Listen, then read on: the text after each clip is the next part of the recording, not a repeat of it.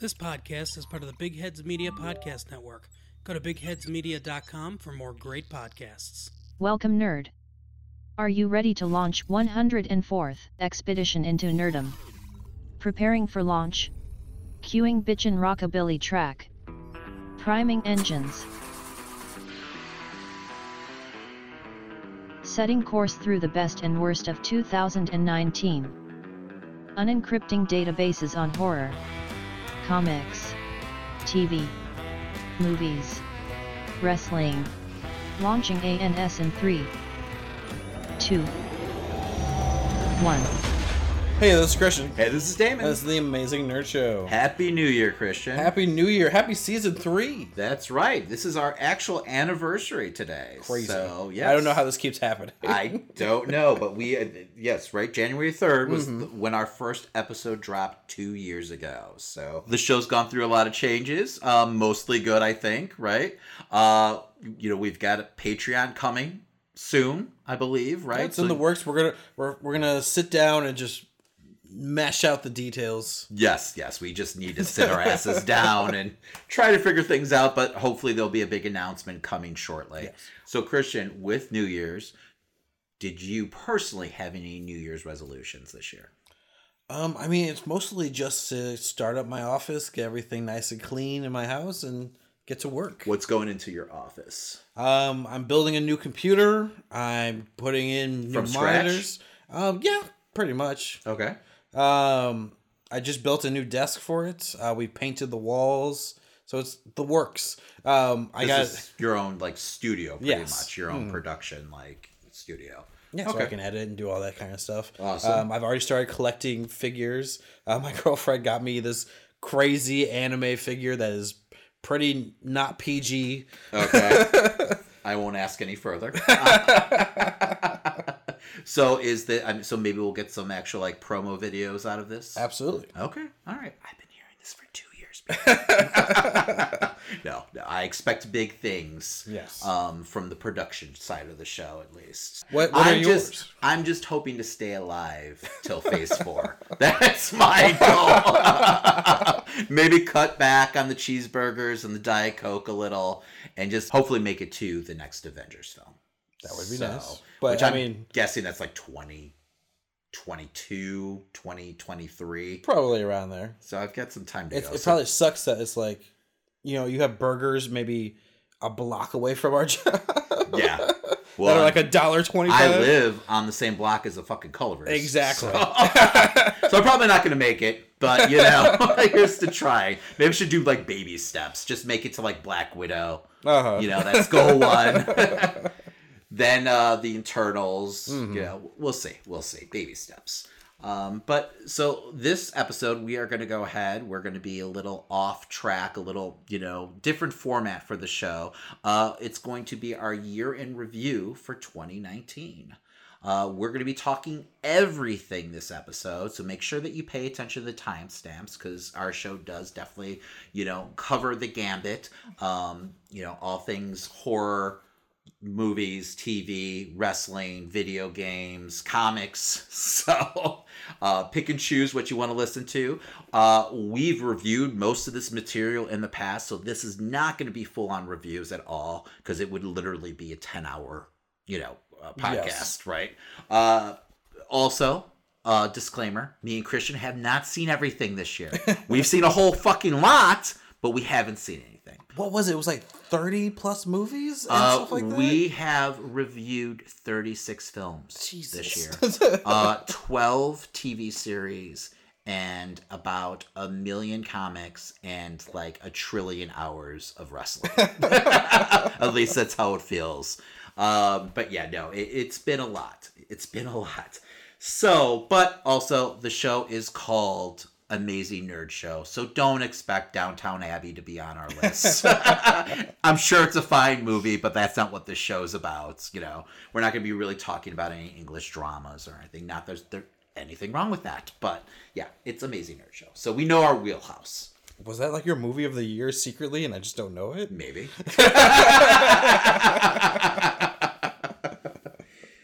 So, but before we move on, make sure you subscribe, rate, and review on your favorite podcast platform, and we're on all of them. Um, it absolutely helps out a small independent podcast like ourselves.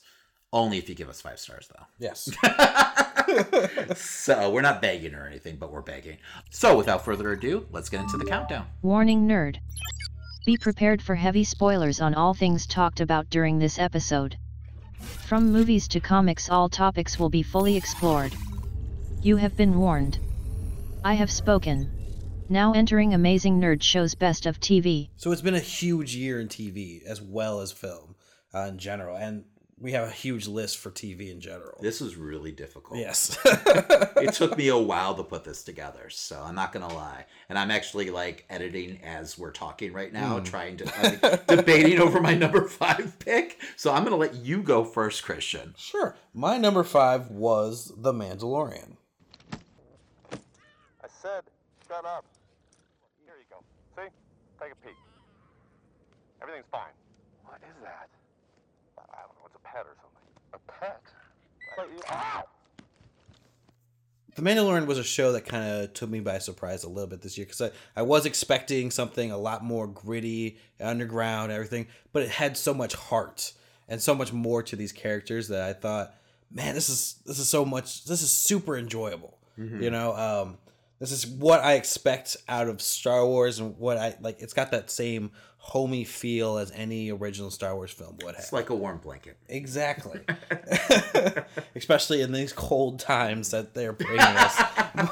Let's not go down this road yet. we'll get there though. Um, I really love everything that they've done with the Mandalorian lore. I loved everything that we got with the side characters, even though like uh, at first I was concerned that the show was only and spoilers, slight spoilers. If you want to know nothing, don't listen to what I'm saying right now. Yes.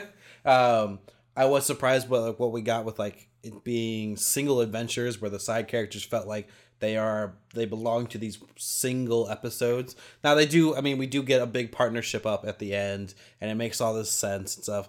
But this definitely had a different format than I expected. But at the same time, it was super enjoyable. I, I had no problem with the show whatsoever. So my number five pick is season two of Mindhunter. You're a family man, Agent Towns? Yeah. Yeah. Yeah, he's a family man too, with his keys and his gun. He's teaching his children right now. They're learning his beliefs, and they'll be living them. And you, you're teaching your children. Look at yourself. Judge the lies you live in. These children that come at you with knives, they're your children. They were your followers, Charlie. You gave them the knife. You taught them. I didn't teach them. I just tried to help them stand up. And they stood up, went out, and killed seven innocent people. Well, so now it's my fault? It's my fault that your children do what they do? Your own children? who you So honestly, it's really season one and season two of Mindhunter because I watched them back to back. But season two is kind of what got me into it, seeing all the promos and everything with uh, Manson. uh, That you know, it was it seemed like a great like true crime type of show. Um, and I saw David Fincher's name attached, so I was totally on board. I don't know how I missed it the first season, and I was pleasantly surprised. Um, it was just this dark, gritty crime drama, and I don't even know what, if I should call it a crime drama because it is really like true crime, and it's supposed to be you know following these real case studies and everything, and these real life agents who took on these cases. Um, but you know the way that they explore the agent's psyches by using these criminal minds just really enthralling you know drama um it, it's haunting and creepy at the same time. It leaves you with this feeling of just dread most of the episodes do it's definitely not the kind of show that you want to pick up on like a, a normal monday afternoon or something like that because it, it stays with you. Um, but it's the kind of show i dig. So mindhunter is my number five pick. For my number four, I had Stranger Things season three. Don't you see? All this time, we've been building it. We've been building it for you.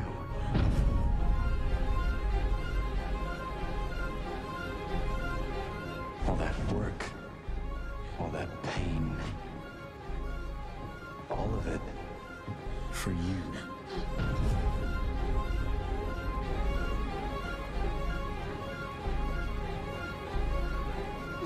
And now it's time.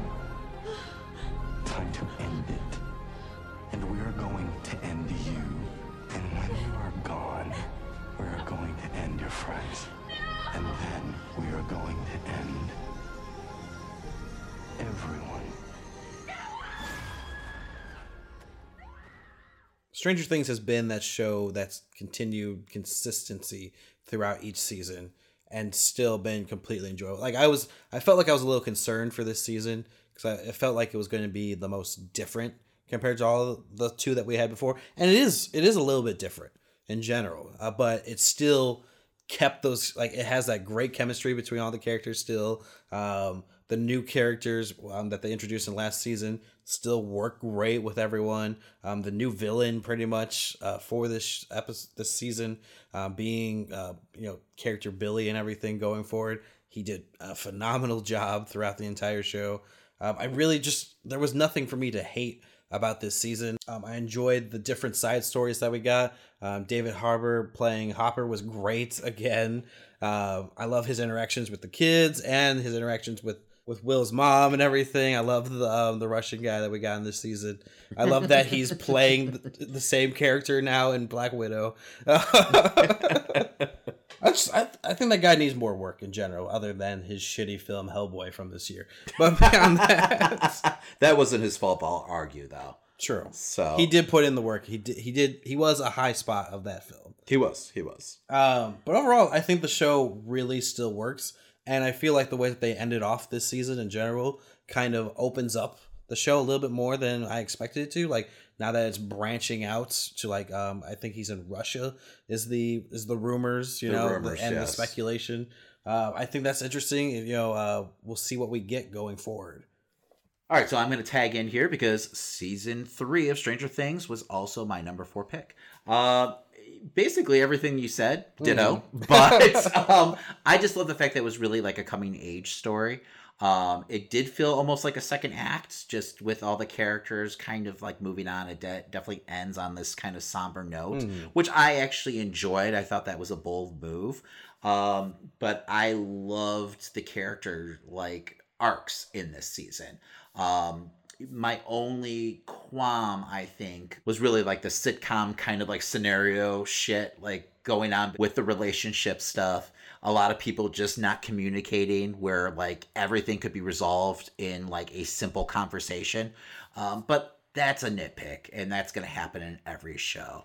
Um, Stranger Things, I think we used the analogy of a warm blanket, you know, when we were talking about Mandalorian. Uh-huh. It's definitely this like warm, comfortable blanket that you just can rely on, it seems like now every season. So I'm totally jinxing season Uh-huh. four. but they just like they figured out the formula so well of like doing nostalgia, but not just for nostalgia's sake and hitting all the right notes and why this kind of storytelling worked in the 80s.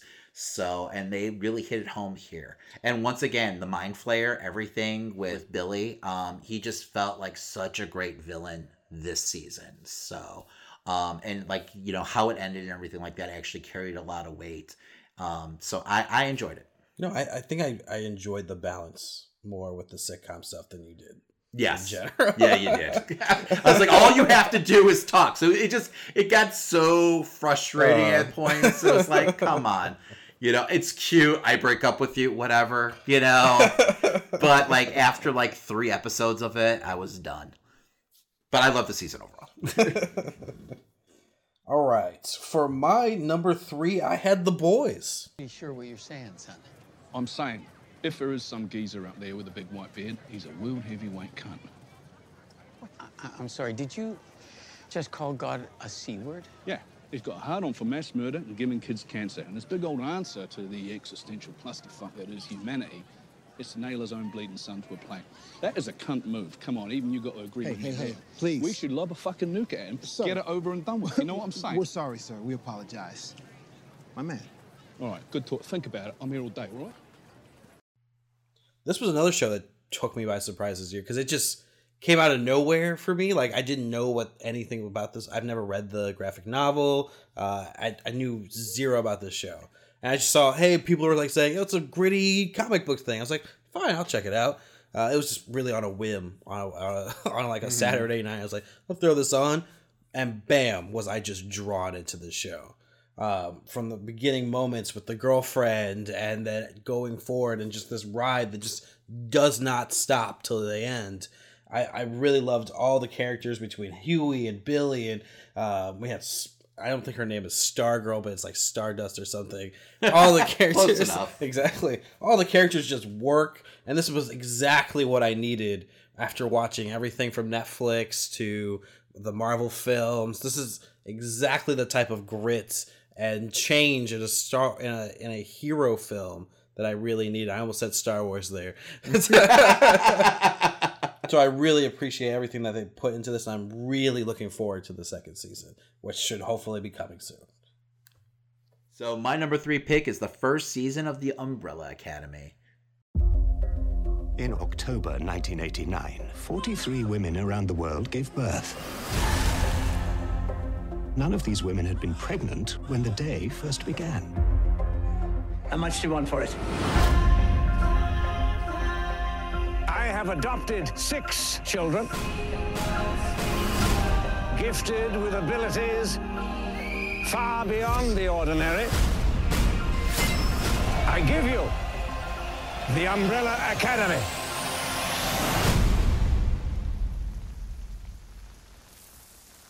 Does anyone wish to speak? He was a monster. Everything about our family is insane. So this series felt like what it would be like if Wes Anderson did a comic book movie, um, and I mean that in a good way. Um, it, it- quirky, fun, um, pretty meta at times. Um, it really just kept me on the edge of the seat, guessing like what was going on. It, I, it felt like it was very unpredictable. Uh, I, it's just something that I haven't seen. It was like a breath of fresh air um, for the genre. I felt like I really feel like it's going to be a catalyst for more material like this, you know, being picked up by the studios. So I just I love you know the characters are especially Ellen pa- Page's character, um, and I'm really excited for season two. It's one of those seasons that kind of like leaves you at a cliffhanger that really works, um, and really left you wanting more. So I, I really highly recommend the Umbrella Academy, and I almost forgot this came out this year. It's one of those you know shows that I had to go back and like Mm. I was like, wait, was that 2019 or was that 2018? It was a, a really busy year. Yes. So um, and, I, and this was picked up for season two. I think it's actually coming out this year. So pretty exciting. For my number two, I have Euphoria. Suddenly, the whole world goes dark, and nothing else matters but the person standing in front of you. I'm envious of your generation. You guys don't care as much about the rules. They're just reaching for something to make it all seem meaningful.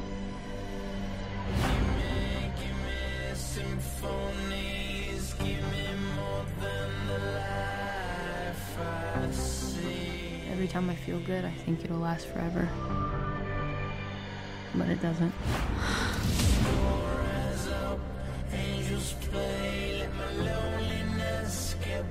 Nothing lasts forever. I've got an idea. Should I be concerned? You think because I went to rehab, I stayed clean? I mean, ain't that the point? If I could be a different person. So so little um, times I actually like branch out and try something different. Uh, this is a actually a teen drama, something that we don't ever talk about on this show, Yeah. whatsoever. Because the show's called The Amazing Nerd Show. But this show is so good that it transcends that um, genre in general. Okay, I'll be open minded. Tell me more. um, the show is kind of like it takes on you know drug problems and such like like that in a teen community and it kind of goes a step beyond what we've ever seen in a show before like there's 13 reasons why is out there and that's that's the closest thing i can ever describe the show to but it actually handles you know good character development, good storytelling, and kind of makes you care for these characters way more than Thirteen Reasons ever did. Mhm. Um, it it was so well done and so well shot that I couldn't like stop watching it. Um, and that's above all these great comic book and action films and everything that's going on. This grounded me back into reality, even though it's a super heightened sense of a show in general. And that's just because of what they do with mind melding and all the different things with drugs and everything. Sounds like Dawson's Creek with junkies. That's what I- you're describing to I'm me. telling you, it's better than that. it's definitely um, HBO worthy. It's definitely gotten snubbed this year from the um, the Golden Globes and everything. So I'm definitely looking forward to seeing season two and what they do going forward. All right. Well, and like I said, I haven't heard anything about it, so I would definitely um, recommend checking it out. It was almost. What is it on? It's on HBO. It's on HBO. Yes. Wow. Yeah, that's crazy. Mhm. All right. Well, after you blasphemy the good name of Pacey, I don't know if I want to move on with my list, but I will carry on. Um, my number two pick is The Boys, season one.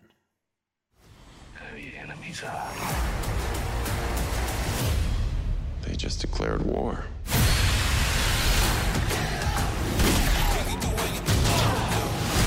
You can't do this. You don't have the fight. You never have.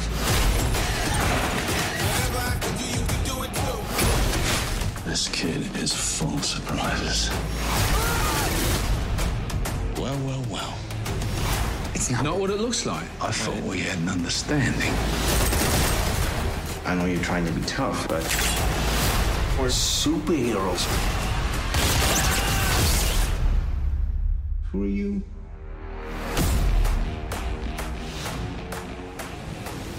All right, so much like Umbrella Academy, this was also a breath of fresh air for the superhero genre.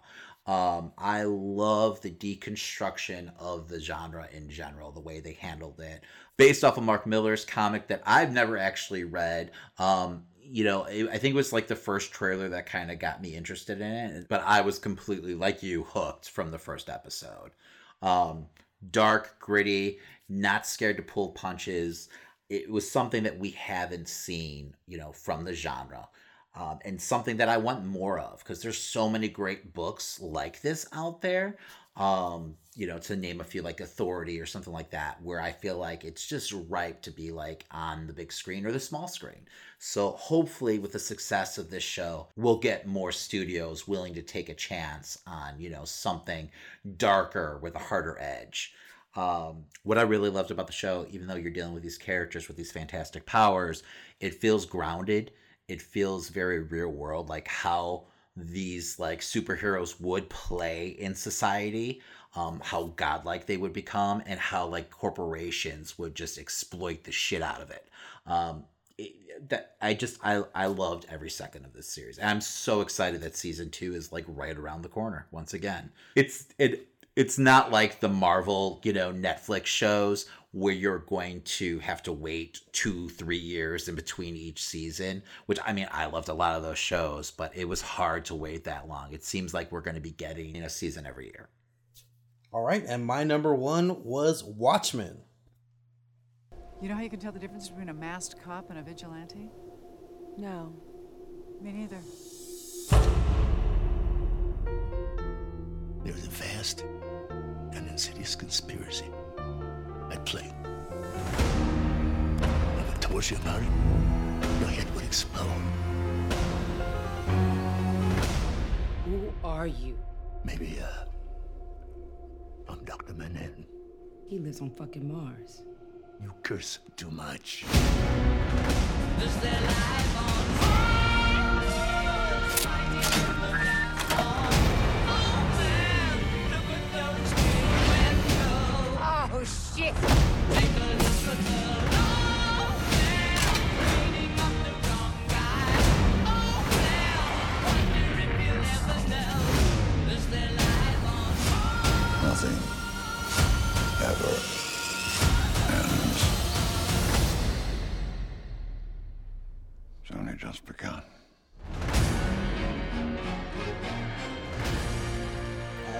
Eat your heart out because this was an amazing fucking series. I was completely blown away. 100% on how well they were able to handle a sequel to Watchmen. Which is crazy. general. Exactly. It's crazy. Like, at first, you know, a lot of people were concerned. The trailers showed you absolutely nothing of the show, just kind of threw out a mystery, and that's all, and you had to figure it out from there. Um, and that's how the show even starts. You know, it's it starts off as a classic mystery, but even the structure of the show in general, it is so Watchmen. It is com- like each episode feels like it came straight from a comic. All right, now pump the brakes. Yes. Because I have not watched this this season yet. I am three or no, two episodes in. So no spoilers. Sorry. I won't spoil anything, but I will say it does get way more Watchmen than you expect. Really? Okay. From that point on. All right, man. I'm so excited for this. And I just it's I've been so busy with everything Mhm. else in the holidays. I haven't gotten around to it. I fell behind and I've just stayed behind. So I, I plan on binging it soon. Um, but yeah, no, I've heard nothing but like rave reviews, which is crazy because I mean, you remember the trailers? We are like, Mhm. eh, you know, and just the taking on the task of doing like a sequel to The Watchmen just seems so daunting and it, it feels almost impossible. But I mean, this year, or well, I guess really the last couple of years, we've gotten both in comics and Mhm. on the small screen. There's going to be a clear argument on what is the better sequel in general, which I'm going to say the show is at Okay. the moment. But going forward, this was really well done, and I, I'm excited to see what you think of it. Now, you're probably going to hate it since I love it so much, but I don't think so. I just think it was the perfect show for this year, and it handles so many issues so well, and it's it's definitely what I could imagine Alan Moore today writing if he were to like redo Watchmen all over again. You know, Well, the first episode alone Mhm. went a direction that I was not expecting, and like it literally had me on Google right away. So like just try. Yeah, like, I looked Did it up, this too." shit really happen? what the fuck? Um, because I never, I've never Mhm. heard about that whole like you know moment in history, uh, which is sad. You know. Um, so I mean, right away it was super promising. I was I was stoked to see where the show went to, and then life happened. So all right. Well, what was your number one? My number one pick, probably to no one's surprise, the first season of The Mandalorian.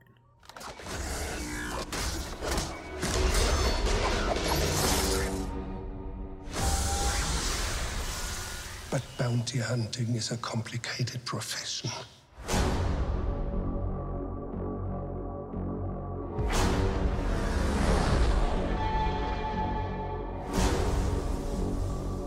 They said you were coming. They said you were the best in the parsec. Would you agree?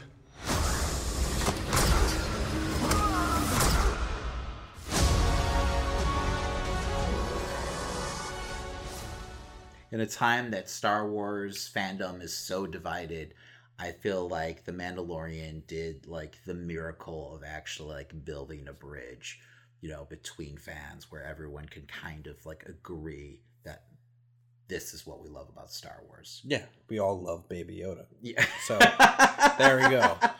You've created the Well, bridge. I also love bounty hunters. so- and I've been waiting for a show like this for years and years and years.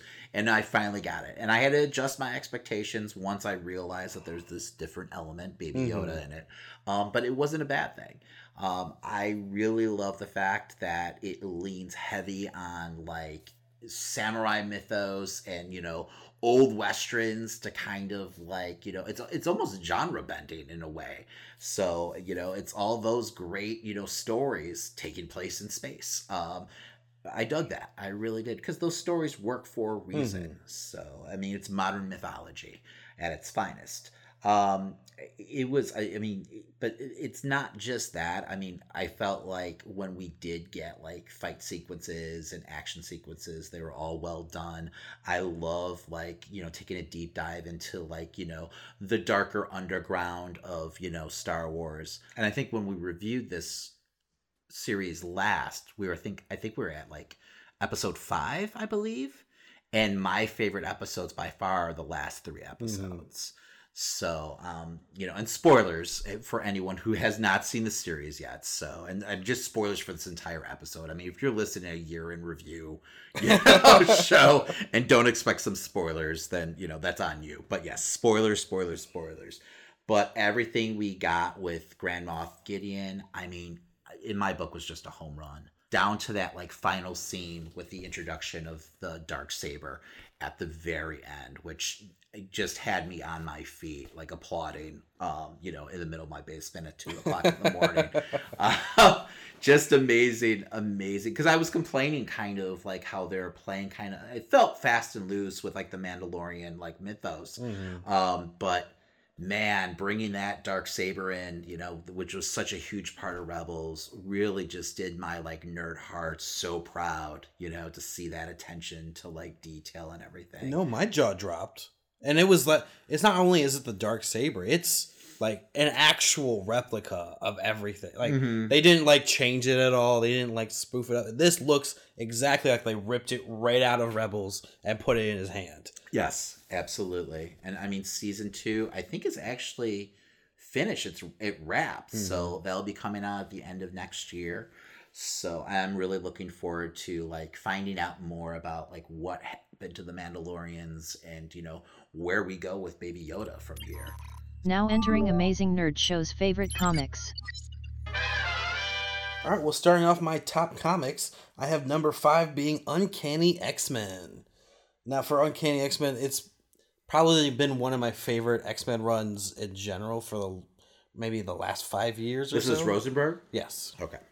Everything that they did at the end there, um, when it was starting to get super dark, and, you know, Mhm. when we brought back Cyclops, which, for the love of God, I'm not a Cyclops fan whatsoever. So to see him come back Mhm. and everything that they did between his relationship with him and Wolverine just worked so well Mhm. at that time. And the be- beginning of bringing back the team and everything, getting everything work together while your main characters are off in some fucking Well, they they all think they're- X-Man world. They think they're all dead. Exactly. So I mean, they're in dire straits. Um, it feels like end times for the X Men. Mhm. So and they really did well with like conveying that feeling on the page. So um, it was definitely um, a, a run that was almost on my list. I was debating. I went back and forth with it. So my only problem was just they didn't necessarily stick the landing. Yes. But I feel like that was more due to you know Hickman coming in and then having to do like kind of a bout face on where they're going direction wise with the No, yeah, they definitely rushed into the ending and it didn't feel right compared to what they had written before. But everything that came before, I was so into it. And I almost wish it had continued on. But um, I mean, what we've gotten with Powers of X and moving forward with uh, the story has been interesting. And I'm kind of curious to how far it goes. But I'm also at a point where I'm like, again, I, I feel there's almost too many X Men books for me to read or want to read. So Fair enough.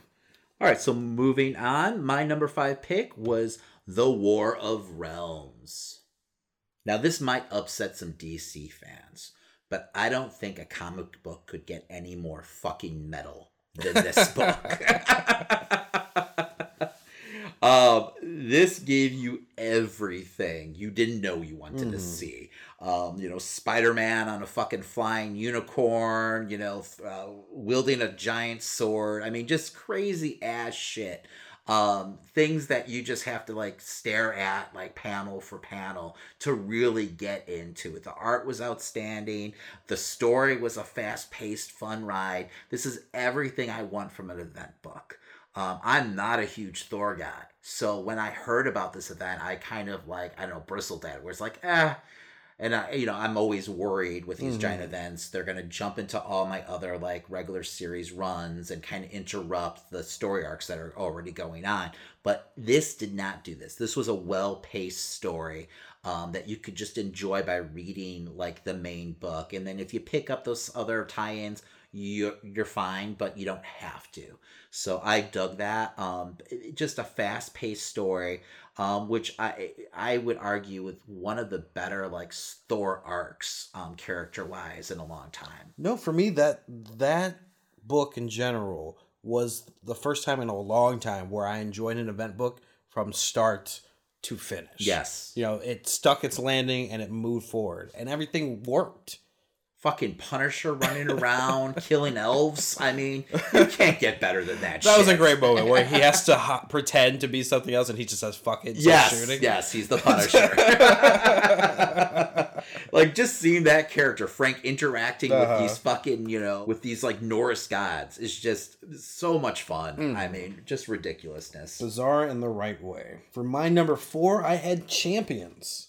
Now, Champions is a book that I've gone back and forth on and given multiple tries over and over and over again, mostly because of fucking Waid. But when I saw a new writer pick it up, um, Zub, uh, and and started doing new stories with it, I was totally like, I was like, okay, I'll give it one more try.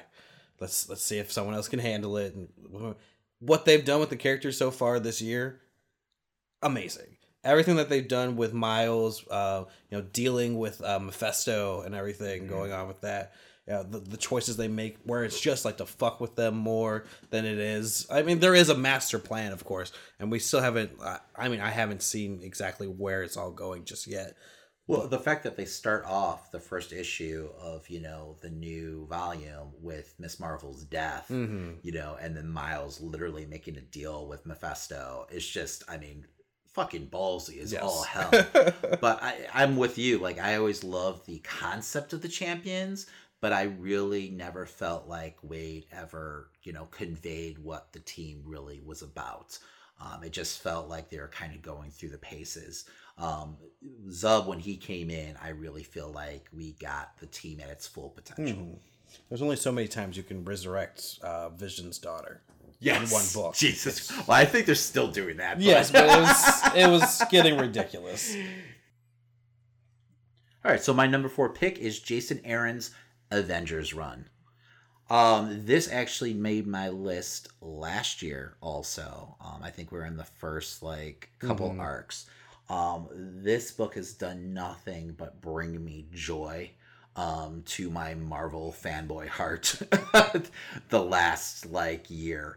Um, this is everything I want from an Avengers book. Just you know, giant adventures, like off the wall villains I would never expect to see the Avengers going up against.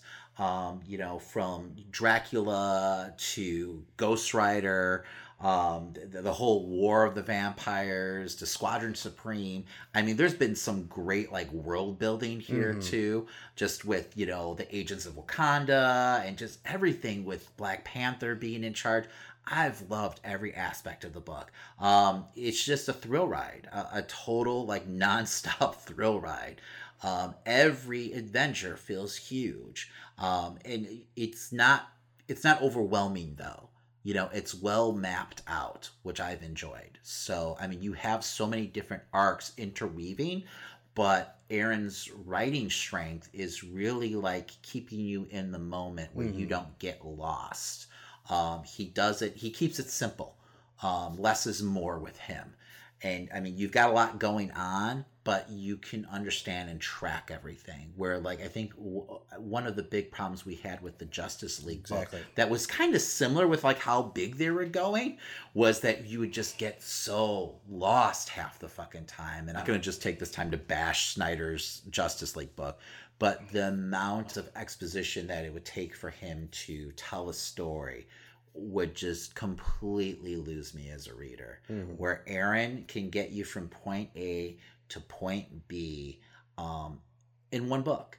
And it's a clear path where you don't get lost on the way. That's what I really, really enjoy about this book. Absolutely. Well, speaking of DC, my number three is Doomsday Clock.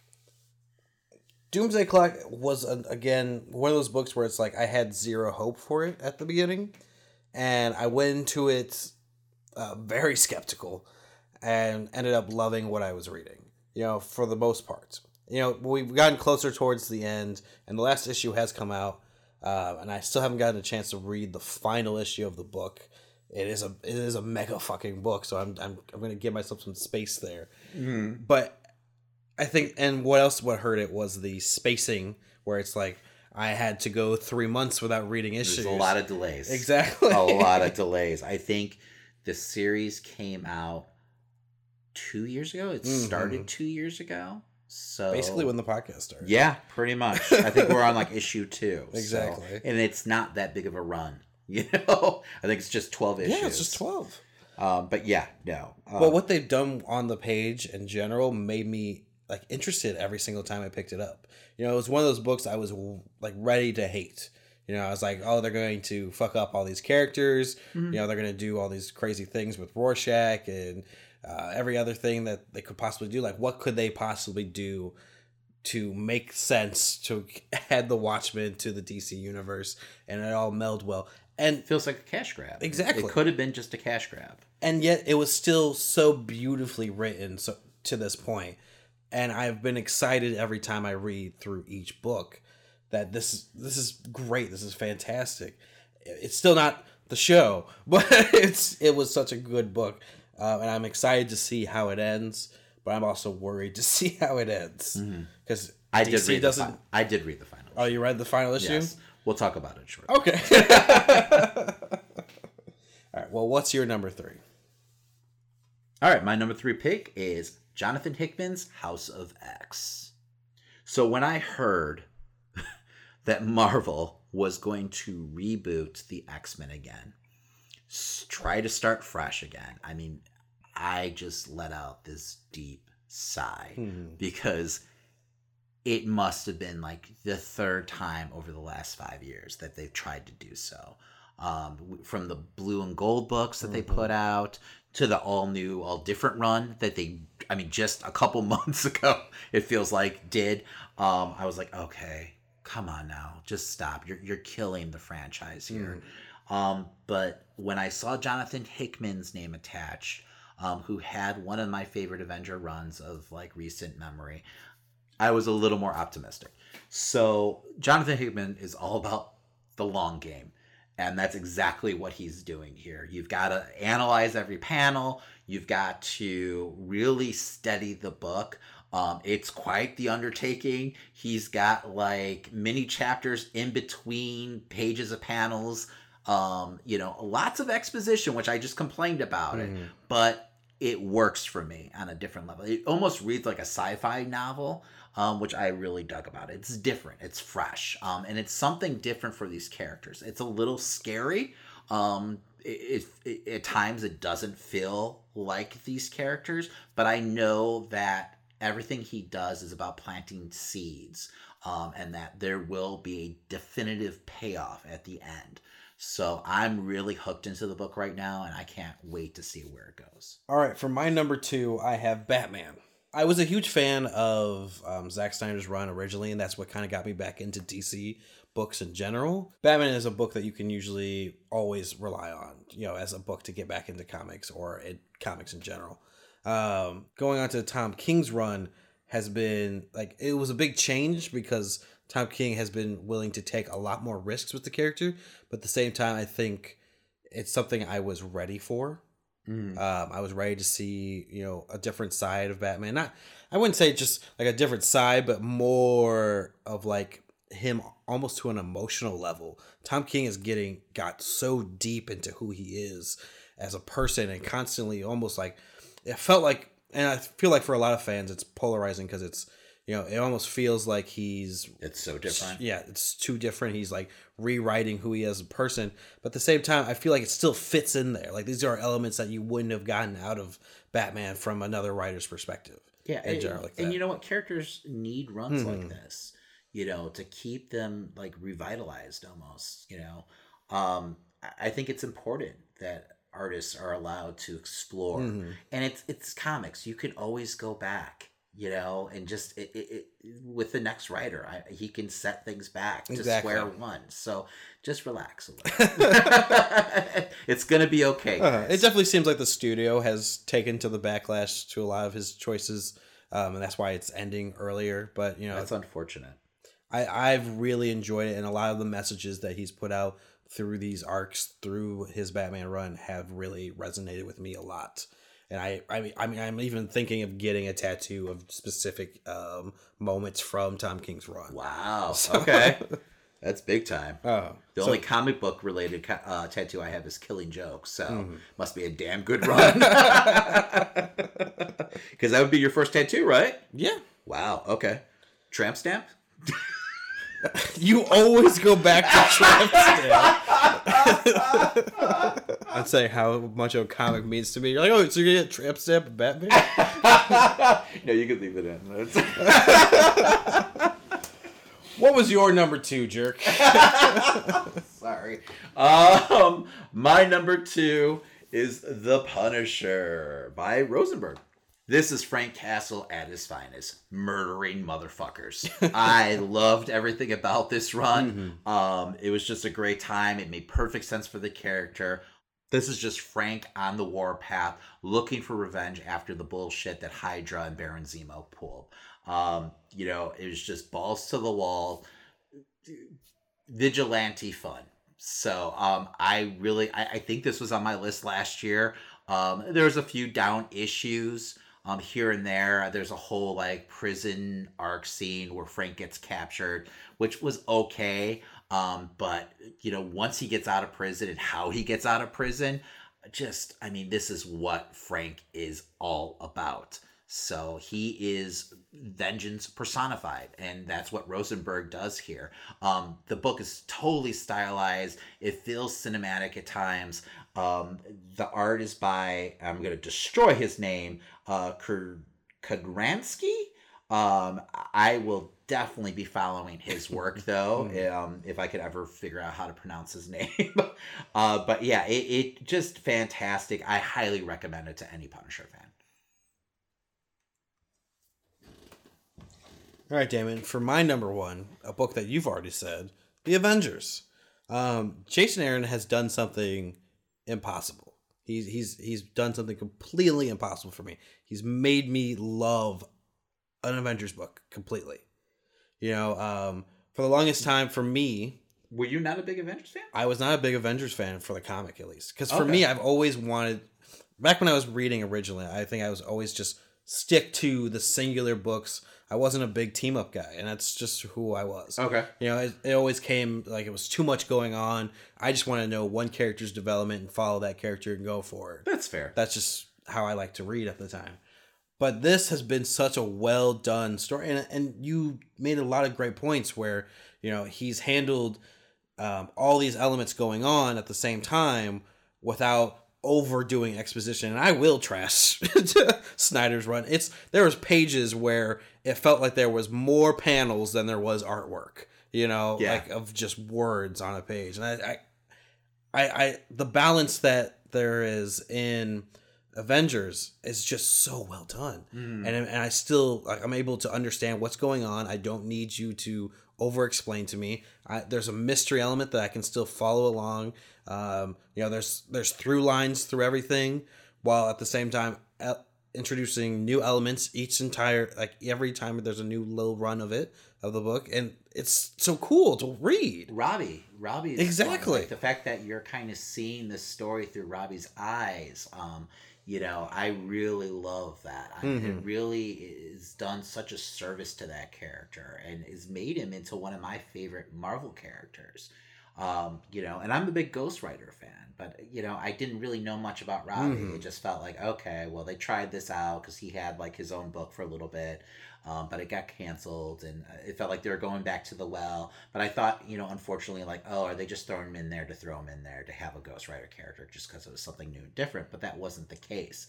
You know, everything Aaron's doing is something fresh and different for the Avengers, but it Mhm. all has a point. It all works story wise. So Robbie being like these like fresh new eyes to this world, you're allowed to as a reader really like you know god pun intended marvel at this you know superhero Uh-huh. universe that he's like you know dealing with um you know the fact that he's battling against celestials he's the modern day rick jones um you know the the teenager who Mhm. originally like puts together the avengers so I, I dig that because I think it's important where, you know, fans are allowed to really like, you know, sit back and just enjoy, you know, the insanity of the story. Um, and I, I feel like Robbie has allowed us to do that. No, and a lot of what was wrong with Robbie's original comic was that it was very generic and almost the characters came off very one dimensional. Um, Aaron's has made every single character in the story in general is three dimensional and is handling those all those dimensions to these characters beautifully. Like they all very much work and you get to see each character play a different part. Where it's like like let's say Captain Marvel, you know, she's gonna have heart to heart moments with Robbie, but then at, at the same time, she's able to still hold on to her past and all of her fights with Iron Man and stuff like that. Mhm. There's all these different levels to these characters, and they all just are flowing Yes. smoothly together. There's great chemistry between Exactly. the characters, and you actually feel for their plight, you know, throughout the book, you know, all their different arcs. So, and how cool is to see Blade as part of the Avengers? it's definitely different. Yes, it's different, but I, I, it, it works though Yes. strangely. All right, and my number one pick is Doomsday Clock uh, by Geoff Johns and Gary Frank. Um, they have done the insane task of actually capturing the spirit of the original series. Um, you know, not maybe theme wise, but just those characters and bringing them into like the DC world and making them relevant um, and making the DC universe feel more grounded. Um, I've just I I've really dug it, and I I if you told me a couple years back that I would be this much into a run, a sequel to The Watchmen, I would say that's just blasphemy. Um, but that book does not feel like blasphemy at all. It makes sense for those characters and, like, you know, the original Watchmen characters, that is, and their arc. It absolutely feels like Adrian would go to these lengths to save his universe. Mhm. Um, you know, and I even really liked the new characters that they introduced with Marionette and the Mime. And at first I was like, where are they going with these characters? But at the same time, I was like, it, it- and part of me was like, do we have room for these characters? Because we're telling such a giant Mhm. story. But it just worked. And I, I love those characters as much as I love some of the older characters. So, I mean, it, it, it was an amazing it was an amazing run. Um it took too fucking long to, to, for them to put it out Uh-huh. where i had to find myself really like backtracking and rereading issues to figure out where i was in the story. But it, it was a pleasure you know it really was. Um and you know it was one of my favorite dc books. It's been one of my favorite dc books of like the last decade honestly. So Well, that's glad to hear. It sounds like it really stuck the landing. Yes. I don't know if you'll like it, but I thought it was well done because I didn't see where they were going. Mhm. Um, but where they went, um, I thought it was a clear message and I understood, you know, the theme of the book without being too spoilery. All right. So you'll hate it though. you'll hate it though, but I mean, the conclusion is very organic. So it, it works for me at least. Now entering Amazing Nerd Show's Best of Wrestling. All right, my top matches for this year, starting off with number five, I had Kota Ibushi versus Jay White, the finals for the G1. Um, I was, you know, on the edge of my seat, hoping that they weren't going to fuck me over and put Jay White as the winner of the G1. that, that's the main, like, most of this list is a lot of emotions for me. You know, it's like, how much did this affect me in general? Mhm. And that was where I was at with that match. I was just grinding and hoping. to And that's the way it should be, honestly. Mhm. You know, I mean, that's what makes wrestling awesome. The emotion that it carries. Exactly. Jay White was so over with them for the last like year and a half. I was so worried. Uh-huh. That's No, how Tanahashi won. They were So- definitely, definitely pushing him hard. So I, I understand the anxiety. Uh, what was your number five? So my number five pick was Cody versus Dustin Rhodes at AEW Double or Nothing. Um, this match was high drama at its finest. It really just gave me everything I want as a wrestling fan. So it was a damn solid match, but just the whole like build up to it with the vignettes that they shot, um, you know, talking about the relationship, but then also introducing the narrative, the fact that they're, you know, it's Cody, you know, the new, you know, age of wrestler versus the Attitude Era, and you know, Cody's angst against the Attitude Era and what it represents to him. I I felt like that was a great, like, you know, just different level layer to you know the storyline that I really dug. And then the match itself happened, and it's just you know so well done. It, it some of it kind of reminds me of uh, Flair and Shawn Michaels, you know, uh, Flair's retirement match. um, just like in the ring drama, dialogue happening between the two. I mean, fucking uh, Dustin is gushing blood, you know, halfway through the match, where I was actually like worried. Um, it, I I loved everything about it, you know, especially the end after the match, as corny as it is, where you know Cody, you know, chokes his way through his you know line about needing his brother um, for a tag match. I thought was just phenomenal. So I mean, this is this is wrestling, you know, yes. you know, just the what every everything I want out of a match. It's what WWE used to be able to do really well. That's what I'm trying to get at. Well, next up I have for number four, Young Bucks versus the Lucha Brothers in a ladder match. Uh, this was a match where they completely put their bodies on the line. Um, it's from start to finish. You really think these guys are trying to kill each other. Yeah, they it's, are. It's insane. No, they're, they're trying to kill each other. I'm pretty sure. it's insane what they're doing in the ring. Um, Lucha Brothers have quickly become my favorite tag team in wrestling right now. Uh, I love everything they're able to do in the ring. Rey Fenix is unbelievable on the ropes. Mhm. Uh, just unbelievable team. Uh, and this was definitely like I thought maybe they were dead by the end of this match. Yeah. So Yeah, and I love the Lucha Brothers because they even like get me to forget about like how much I love like tag team strategy and shit. Mhm. Because I mean, usually if any, another team was doing, you know, like kind of the, the you know not tagging and shit like that, staying in the ring way too long, it would annoy the shit out of me. But with the Lucha Brothers, I can just forget about it and just enjoy the match because it is like watching a car crash. It really is. uh, what was your number four? My number four pick is Kofi Kingston versus Daniel Bryan at WrestleMania. Um, this is WWE doing what WWE is supposed to do, creating a moment. Um, and it really, like, once again, to harp back to Cody versus Dustin, that's what's missing from the product right now is those big moments. Um, this is the one time this year where I felt like they really created a moment. I love the fact that you know it all came from an organic storyline that the fans started, where they got really behind Kofi, who was like a substitute for the Elimination Chamber. Um, but you know, WWE when they're at their best, they capitalize that and they actually listen to the fans. And this is the one time they did. Yeah, maybe they kind of kept it going a little too long with him trying to like, you know, capture that, you know, match um, at Mania, um, where I think it was like up to like the, I think the last week almost. But it was fine. You know, I mean, they had him jumping through hoops, and it Mhm. was well earned at the long run.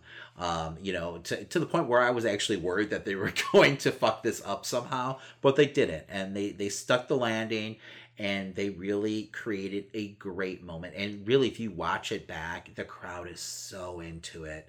Um, which makes it so depressing what happens with Kofi's run later on. Uh-huh. So, um, but this was a big WrestleMania moment. Um, probably one of the biggest moments for me in the last like five, ten years, honestly, for WrestleMania. So they need to get back to this kind of storytelling. That's never gonna happen. I don't know, man. I mean, we had, I mean, we had it here, so I, I'm gonna be hopeful. All right. Well, for my number three, I had Cody versus Dustin. Now I knew Cody was good, but Mhm. at this point, I I became 100% bona fide a Cody fan. You Mhm. know everything like you said beforehand, all the um, promos leading up between the two of them, um, the story that they created, um, the Attitude Era versus the New Age, everything about it just worked so well. Um, and the ring in the ring, they told a great story between the two of them, and you couldn't you couldn't keep your eyes off of this match. You know, it was absolutely just gushing from start to end. you know, not not to Pun intended. pun intended. Um, I absolutely loved this story, and um, I loved where it went from there as well. Um, what was your number three? My number three is Adam Cole versus Johnny Gargano at NXT Takeover New York. Um, there was a lot of Johnny versus Yes. Adam Cole matches to pick from, but this was by far my favorite. Um, they clicked so well in the ring. Great chemistry. Adam Cole has not had a bad match this year. Mhm. Uh, and you could say the same with Johnny. It's just he's been injured on and off. Um, but yeah, no, I really love this match. And I think this feud in general helped get NXT back on track where there was a few takeovers that were a little lackluster. Mhm. I mean, they were still good shows, but not at the bar that they set for themselves. Where I think this really got them rolling again. Uh, for number two, I had Kota Ibushi versus Okada in week 13 uh, th- of the G1. Uh, this was a phenomenal match to see, and even having Kota Ibushi go over Okada at this time just felt like the impossible was Mhm. happening. Um, the losses that Okada took during G1 felt unbelievable and impossible throughout the entire thing. So like seeing Kota Ibushi go over him was just an amazing story, and it felt like we were finally getting that Ibushi push that we've been asking for for the last three years. You know, finally getting to see him maybe get to the top of where we got with him versus Jay White and where they are right now heading into Wrestle Kingdom this weekend. Yeah, right. That's right. That's here. Jesus Yes. Christ.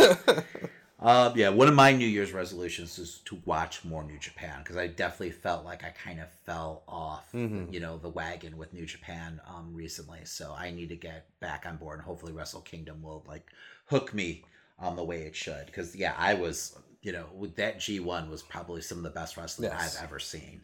Um, which brings me to my number two pick: Jon Moxley versus Ishii, New Japan G1 Climax. Um, I love this fucking Mhm. match. Um, this was Jon Moxley finally living up to the potential that I always wanted to see from him. The promise of the young Dean Ambrose starting off in WWE.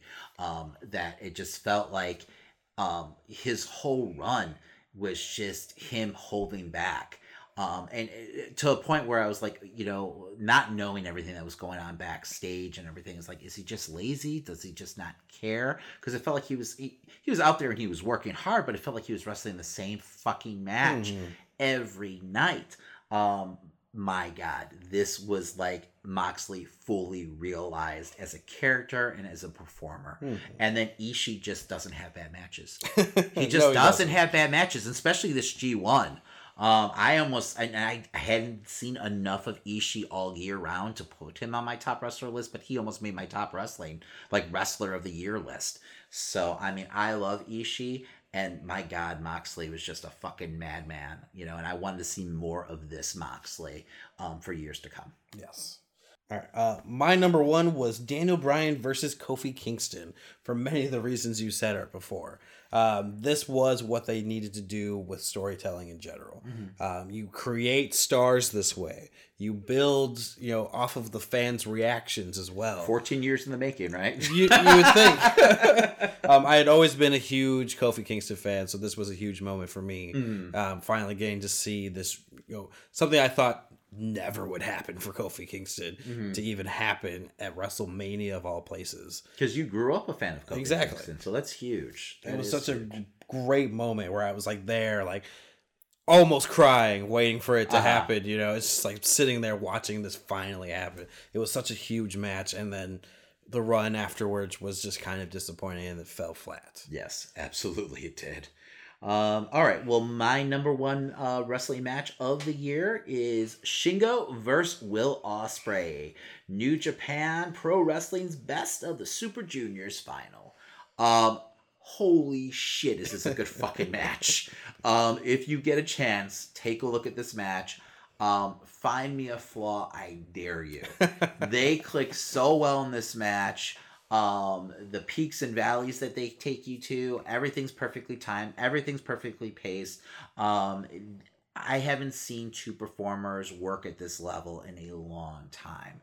So, I mean, I'm not a huge like Shingo fan at all, but this made me a huge Mhm. fan of him. And Will o- Ospreay has just come into his own as one of the best wrestlers in the world this year. So, because he's had plenty of matches that I almost put on this list No, I was gonna say it really has been his year in general. amazing amazing um just I, I think he's found like the right balance for him um style wise so um but the he it just feels like there's nothing he can't do Mhm. in the ring but i mean shingo is just the perfect opponent for him because he's also that style of wrestler um where everything he does too it looks so believable it feels real and that's what i love about him um just a, a fantastic performance Well, now that we've talked matches, let's talk who were our top wrestlers this year.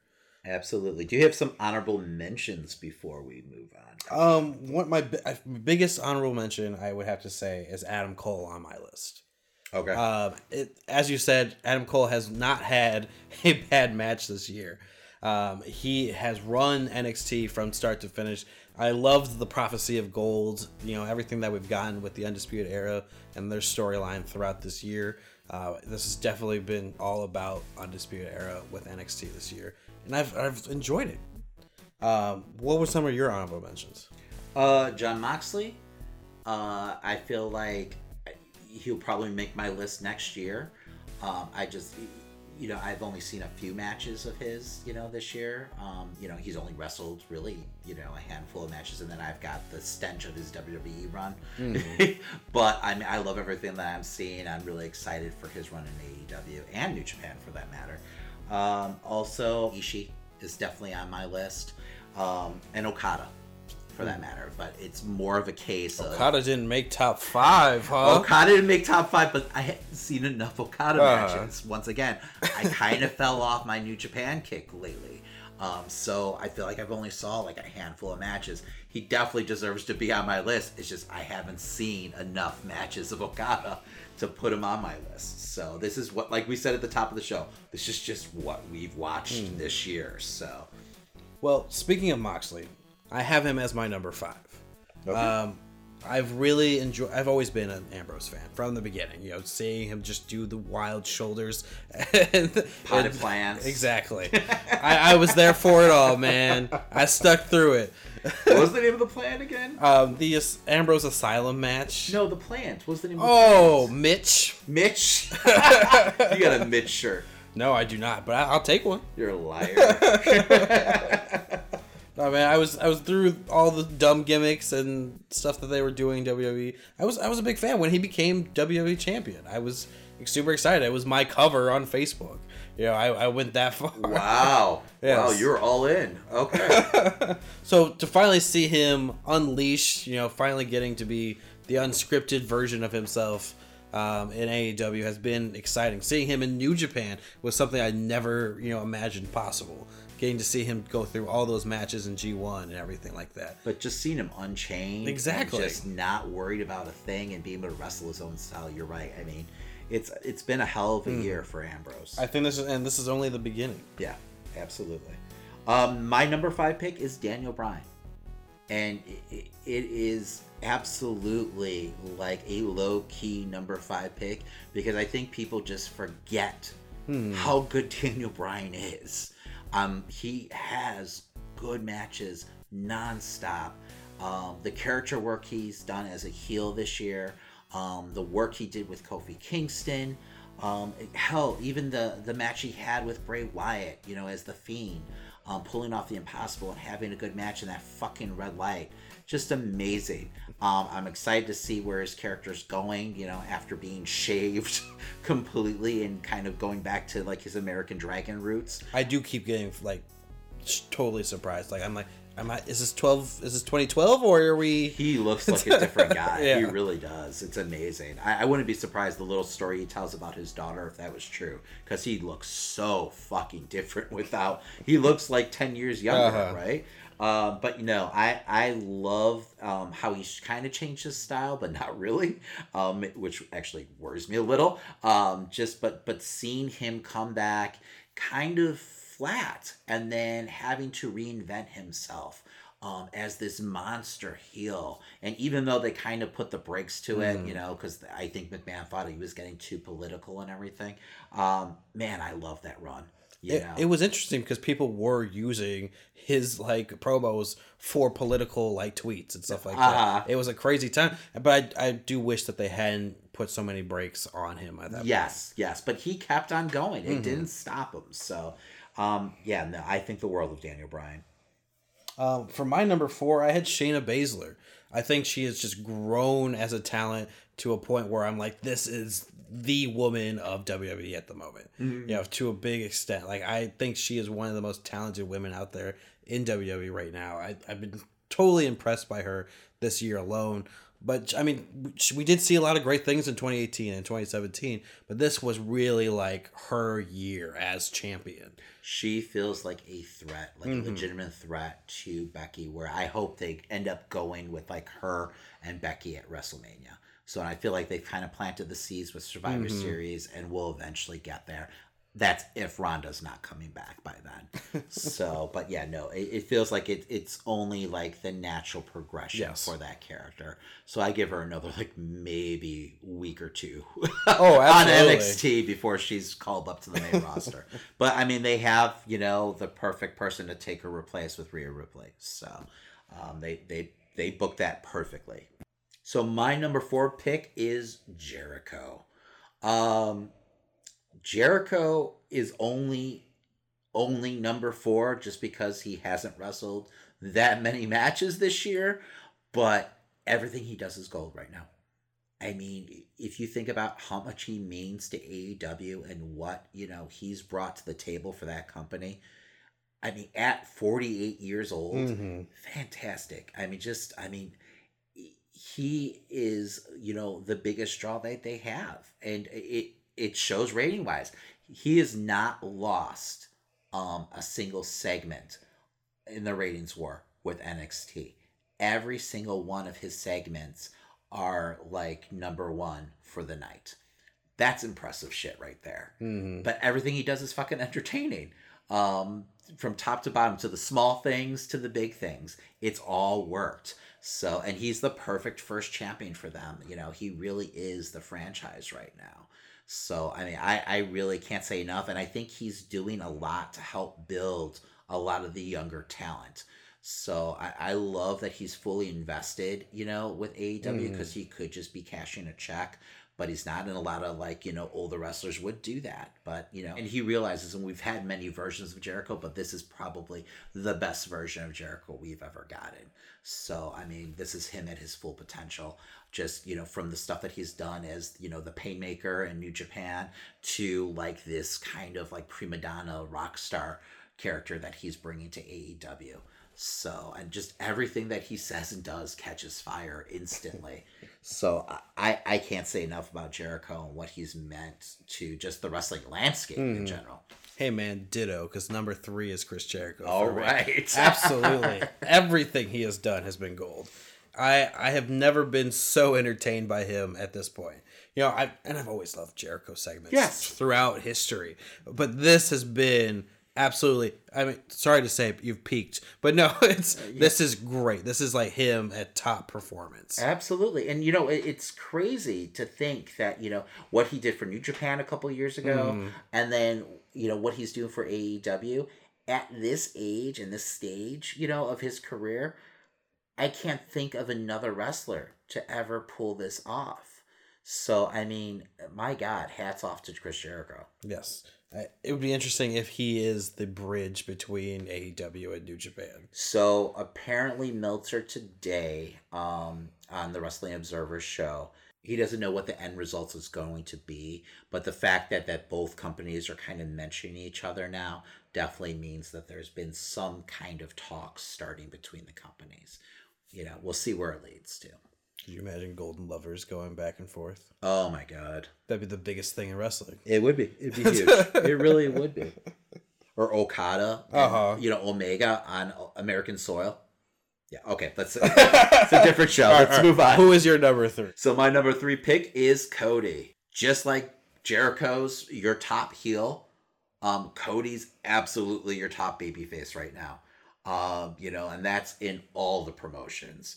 There's no one as over as you know Cody as a babyface. And in a time where there aren't many baby faces left, Cody is doing it and showing you that you can do it um, still. So, I mean, just from his promos to his in, in ring work, I mean, I, he's another one who he does what he needs to do. Um, it's a minimalist approach, but you know, his matches all work and it's all about storytelling in the ring. You know, he doesn't have to do 35 flips in the ring to get over. Mhm. You know, it's the little nuances. Um, he gets that. So, I mean, the apple has not fallen far from the tree. You know, just like his father was one of the greatest baby faces of all times, Cody is absolutely gonna get there if he keeps on this, you know, uh, track. Hey, again, ditto because my number two is Cody Rhodes. Oh, that's perfect. this has all worked out way too well. But um absolutely he is the top babyface in wrestling in general. Hmm. Um he has really shown like it doesn't matter if you put a mic in front of him or you put, you know, any opponent next to him. He is going to be the top shining guy there. he feels authentic. Mhm. He feels real. His promos feel real. You know, he really speaks to that fan base. Um, th- the promo he cut before the Jericho match is one of the best babyface promos I've heard in years. So, I, my God, If he told me Chase Owens was the crown jewel, I'd believe him, you know? that's saying a lot. I love Chase Owens. Leave Uncle Chase alone. All right, who is your number two? Uh, my number two is Adam Cole. Um, Baby! That's right. From the swag to just the insane, great wrestling matches. Like I said, the guy does not have bad matches. Uh, you know, he almost stole fucking Survivor Series and a completely like thrown together match last minute. Um, but my guy, he just he's just he's just clicking on all levels right now as a performer. Um, I really hope that he gets to be the face of NXT for years to come. Don't call him up to the main roster, please. It's gonna happen. I know, I know, but it's just oh my god. I I I feel like he's got a face run in him before he gets called up though. Hmm. Um, I think he'll work really well as a face, and it would be a different dimension of the character that we haven't seen. So um, I I hope that we get that for him because I, I just have no faith whatsoever um, for him in the main roster just because of his size. So I hope that they really take NXT as a third brand seriously and they just let him be the face of the company. You know, he could be their Ric Flair if they let him. All right. Well, while Lij will always be my number one thing in New Japan, Kota Ibushi has become one of my favorite wrestlers of like all time at this point. Uh, the things that he is capable of doing or willing to do is insane at sometimes. Uh, Mhm. you know, the fact that he knows how to land on his head the safe way, he says. Uh-huh. so to say yes, Kota Ibushi is my number one.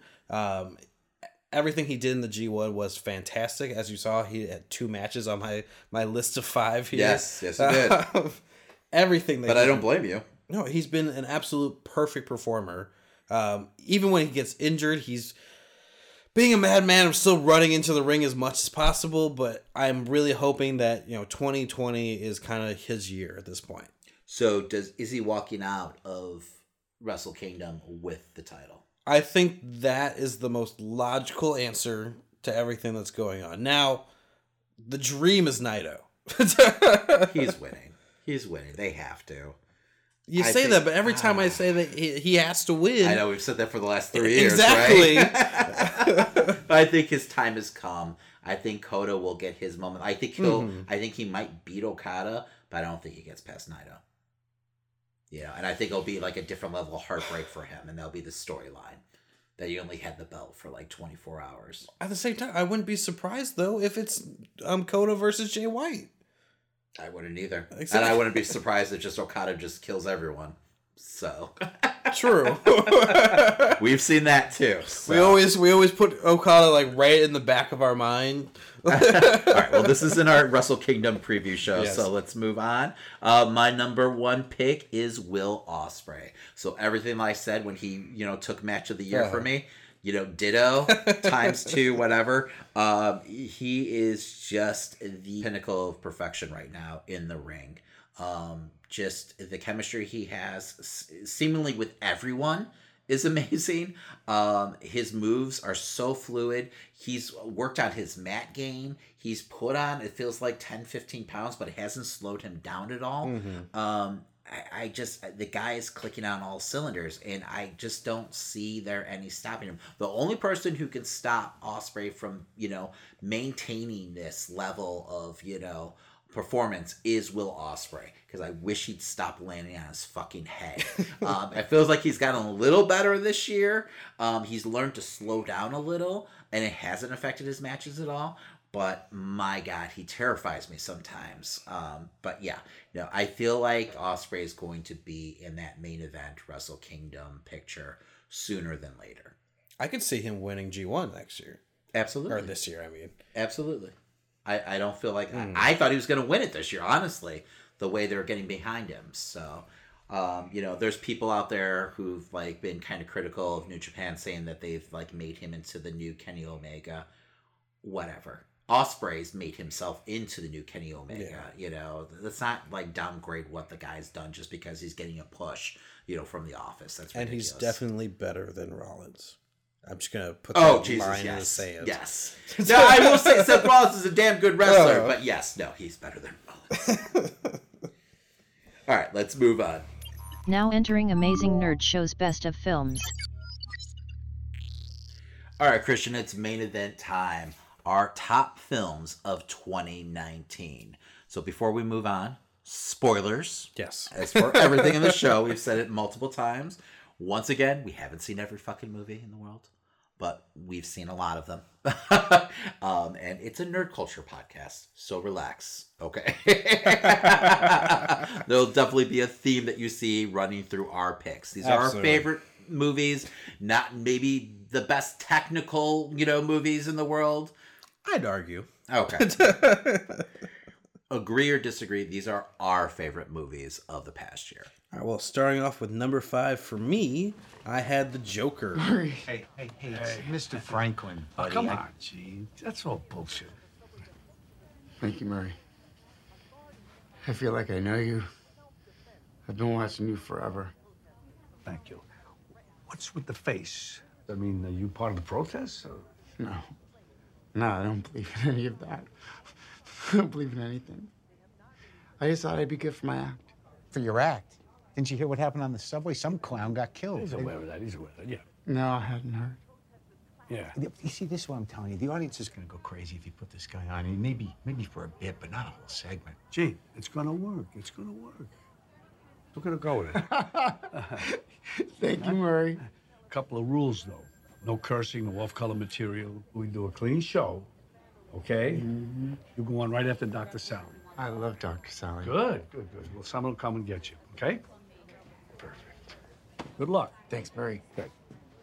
Uh, Murray, one small thing. Yeah. When you bring me out, can you introduce me as Joker? What's wrong with your real name? That's what you called me on the show. A Joker. Do you remember? Did I? I don't know. Well, if you say so, kid, you know, Joker it is. It's good. Thanks, Murray. While I don't feel like this film is a masterpiece, I do feel like this is a extremely well done film in general. I think it's probably my favorite thing Todd Phillips has ever put out. Oh, absolutely. what what I mean, Hangover, right? Yeah. yeah. uh, what um, him and Joaquin Phoenix, you know, accomplished in this film with his character in general uh, was definitely a different take, but it was something I was very like I was intrigued and drawn into the entire time. Mhm. Um, cinematically, it's beautiful. Um, there's some music choices here and there I'd like to change, but that's you know um, the dancing makes sense. Everything, um, the twists of the character in general, just watching him fall apart, or necessarily we don't know how damaged she is in the beginning, so we don't know where he is as a character. But Joker um, throughout this is Joker. You know, at the end, you know, you really feel.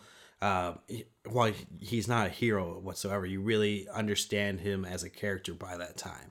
You really get where he came from through this origin story of his. All right. Well, my number five pick is Midsommar.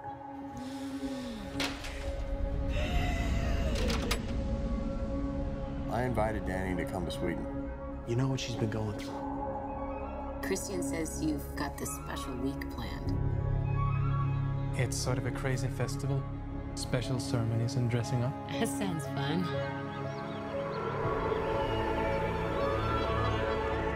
Unbelievable. Welcome and happy midsummer. Skål! So this is the sophomore effort uh, from Ari Aster. Um, he wrote and directed the film. Um, he did my favorite film from last year, Hereditary. Um, so I was really looking forward to this movie, and it did not disappoint whatsoever. It's taking place in scenic Sweden, um, where you know the background is this you know just gorgeous environment while we're watching this whole nightmare unfold. Um, you know, there's something that just feels off kilter about this entire movie. Um, Ari Aster is a maniac. He does not give a fuck about you or what you want as a film goer, and that's what I love about him. He feels dangerous. Um, you know, the choices that he makes are bold. Um, you know, it's as a horror movie fan, you want a director like this who's not scared to hold back. Uh, just I, the performances are off the charts um, from Florence Pugh, particularly. I I really loved her character. She felt authentic. Mhm. She felt like a real person, you know, dealing with this shit. And you can watch her slowly lose it throughout this movie. Um, I love all the reveals and you know the nightmare sequences that she's doing. The movie makes you feel like you're on drugs half the time. Um, you know, and I I really think it works.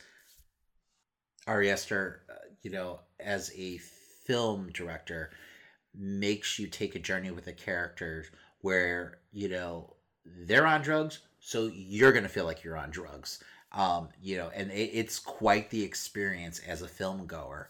So I, I really, really am excited to keep on following his career and, and see where he goes next. No, really big breakout year for Florence Pugh as well. Yes, absolutely. Um, she had the Paige movie, right? I Mhm. can't think of the name of the Fighting with My But she got nothing but critical like praise, and now Mhm. she's going to be in the Black Widow movie. I know she did Little Women Mhm. recently. Um, that's probably the first and last time you'll ever hear us mention Little Women. I'm sure it's a fine film, Yes. but you know, um, just you know, not our wheelhouse.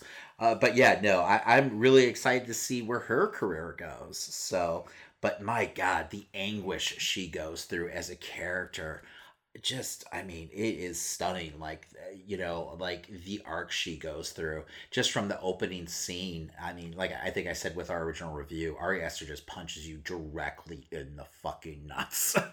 he does not mess around as a director. Mhm. All right, for my number four, I had Alita Battle Angel. Again. Look at you. Where are you going?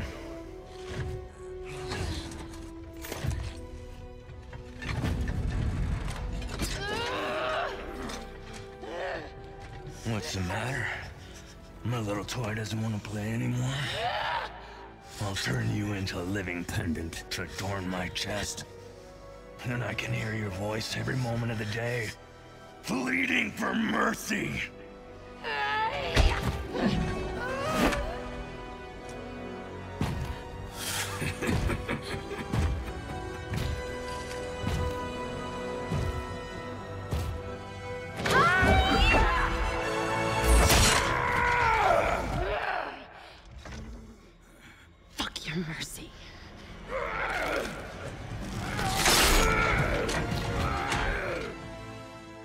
Robert Rodriguez really went to to war for this film. Uh, he had the hardest challenge. Um, him and Rosa Salazar really were able to put together a an anime character film um, in live action, and it's fucking enjoyable.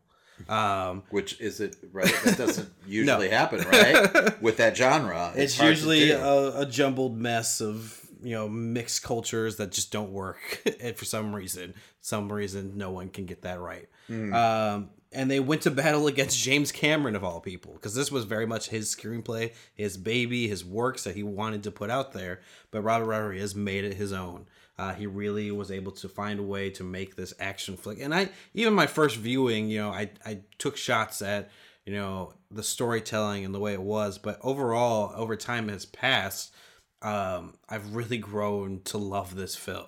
Um, I've I love everything Rosa uh, did with the character.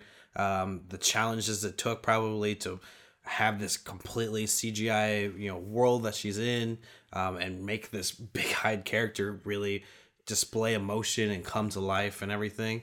Um, the effects in this film, while they might not be up to par in like 20 years, right now looked unbelievable. Like it was just stunning the way that they were able to capture um, this character and really bring her to life. Um, I I'm disappointed that there may never be a sequel, but for what we got and what we got in kind of like a cyberpunk genre of a film, um, this was exactly what I needed this year in general as an action flick. So I've been hearing more of a groundswell, you know, Mhm. from fans about like getting a sequel done. Um, you know, like I think there was even like a petition out there. Um, could you see this possibly be, you know, getting a sequel like in a different medium, like as like a show or something? Um, I mean, it'd be interesting. It's it's going to be up to Disney at this point now that Disney owns the property. Oh, Disney owns yeah, because it took over Fox. Jesus So Christ. They own everything. Yeah. um, I mean, it'd be it'd be exciting to see them do, but I haven't seen a glimpse of interest from them yet. You know, I haven't seen any rumblings of them like, "Would you like this?" or something like that Hey, out there. But if they feel like there's money into it Mhm. and there's that much of a demand for it, I, I feel like they will do it because they they want to make money. We've seen that. All right, my number four pick is Jordan Peele's Us. I'll keep you safe.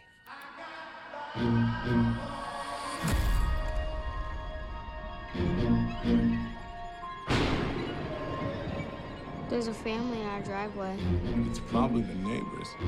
But y'all scared of a family? Hi, can I help you? Zora, put your shoes on. If you want to get crazy, we can get crazy.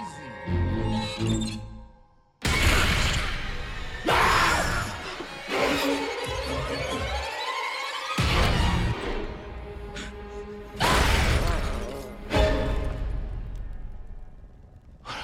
people? It's us. So I just recently talked about this one because we did a top 10 list for horror movies of the past decade. Um, you know, and my God, I, this definitely belongs on my list for 2019. It was one of those movies, once again, where I had to go back and check to see that it actually came out this year because Mhm. it feels like it was years ago at this point. Because I believe it was March. But yeah, no, um, just top notch performances. Jordan Peele understands horror. He realizes that it's a genre that could have a message attached to it and that that message can be important. He knows how to hit that home with the audience. Um, it doesn't come off as pretentious, um, it doesn't come off as heavy handed, but I mean, the message gets across um, in a well crafted, you know, piece of art. And that's what Us is. And that's what Get Out was um you know but it, this movie is really all about the performances and Lupita Nyong'o I I really hope she gets nominated or gets some kind of credit um or at least you know like an idiot like me gets her name right so I can never say her last name for some reason Nwanga I I'm not going to try. Okay. I- I- Lupita. Let's you. say Lupita. yes. That's fine. Uh, Winston Duke is fantastic in this too. Um, and I love Elisabeth Moss, and I can't think of her husband's name, the actor who portrays him. But I mean, they're both fantastic as the you know weird neighbors. Uh, but yeah, no, I, I just I I you know it, it's something that I've never seen before. It was fresh and different, and that's what I appreciate. All right, for me, number three was Spider-Man: Far From Home. You're a very difficult person to contact, Spider Man. This is Mr. Beck. We could have used someone like you on my world. Your world? Beck is from Earth, just not ours. The snap tore a hole in our dimension. You're saying there's a multiverse? We have a job to do, and you're coming with us. There's gotta be someone else you can use. What about Thor? Off world. Captain Marvel? Unavailable.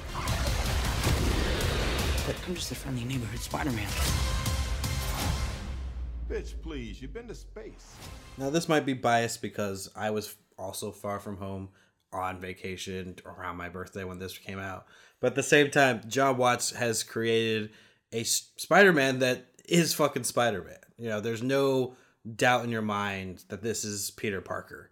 Um, the portrayals by Zendaya and Tom Holland as MJ and Peter have been perfect through both films so far, um, and and their chemistry is just insane um, on Mhm. the screen. Um, everything we got with uh, Mysterio was very fun.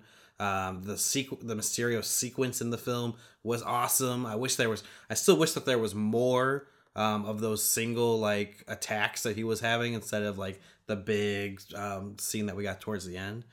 But- yeah, yeah. I, but you know what? I mean, if you told me ten years ago that they would be able to pull off. Mysterio, I, I wouldn't believe you because that character is just. I mean, on even in the comic books, it's Mhm. hard to pull him off.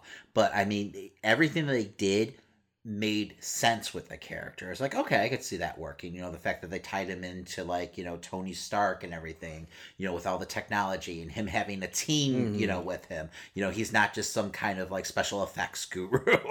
um, so I, it, it, it all worked and I was pleasantly surprised and it almost made my list also. So I'm a big Spider-Man and this is a pure Spider-Man story. Yes, and also it had the task of following up Endgame, which was one of the biggest films of the decade in general. Yeah, it closes out phase three. Exactly. So I mean, it's a perfect epilogue, though, um, and it was the perfect character, I think, to leave MCU fans with hope, you know, for the future of Marvel. Yes. My number three pick is Joker.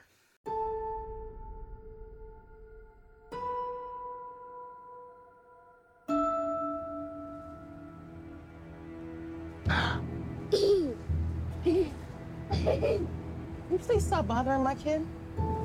Sorry. Arthur, I have some bad news for you.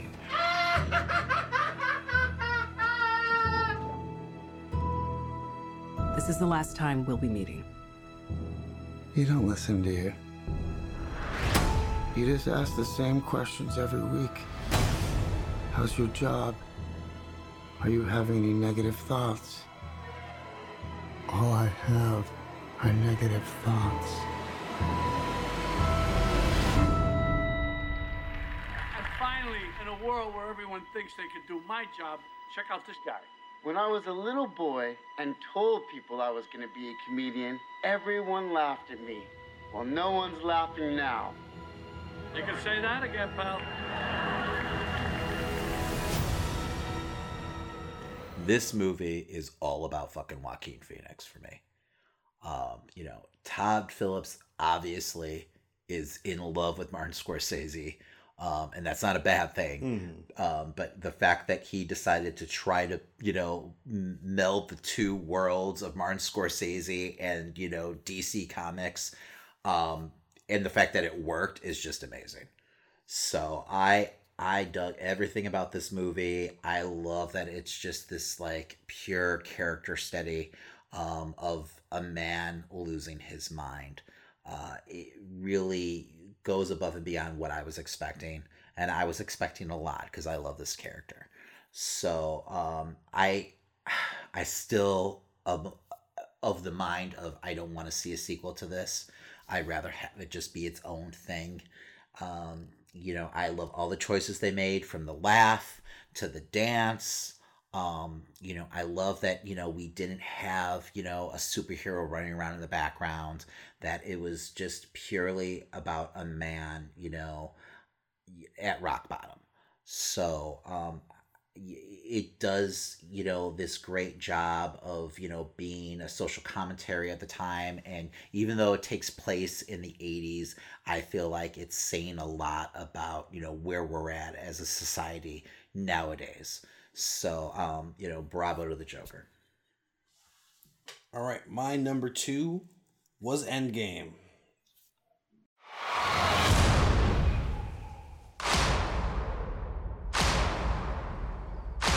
some people move on.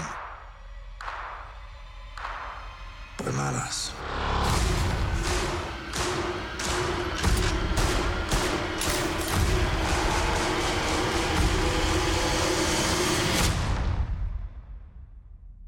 Not us.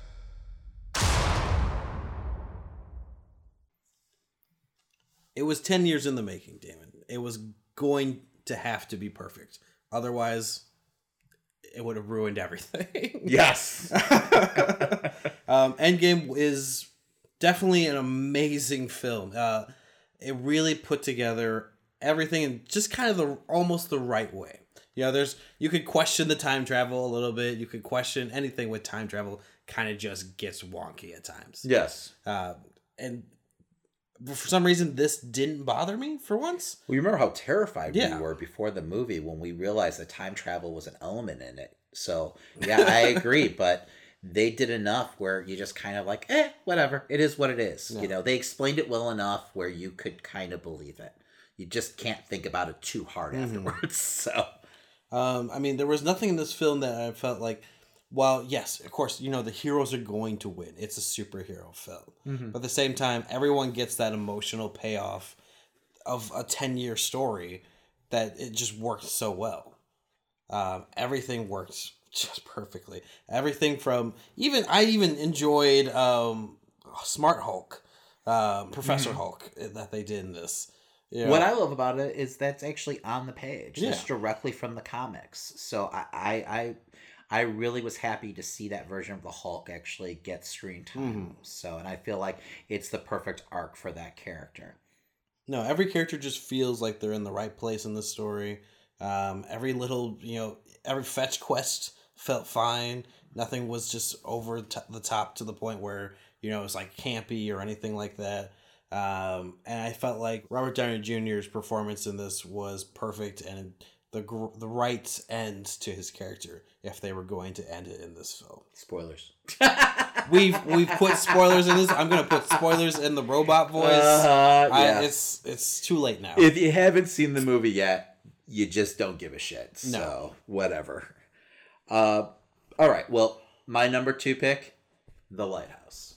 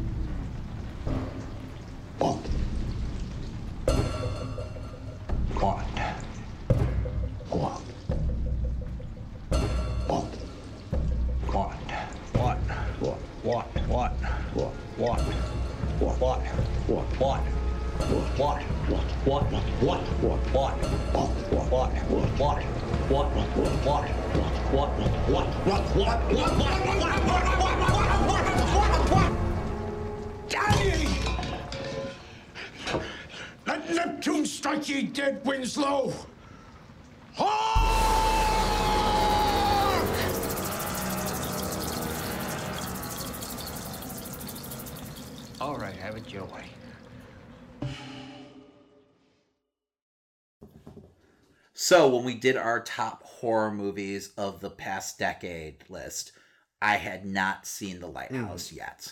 Um, well, guess what? I finally fucking saw The Lighthouse, um, and I love every second of it. Um, you know, Robert Eggers impressed me with The Witch, um, and he did more so here with The Lighthouse.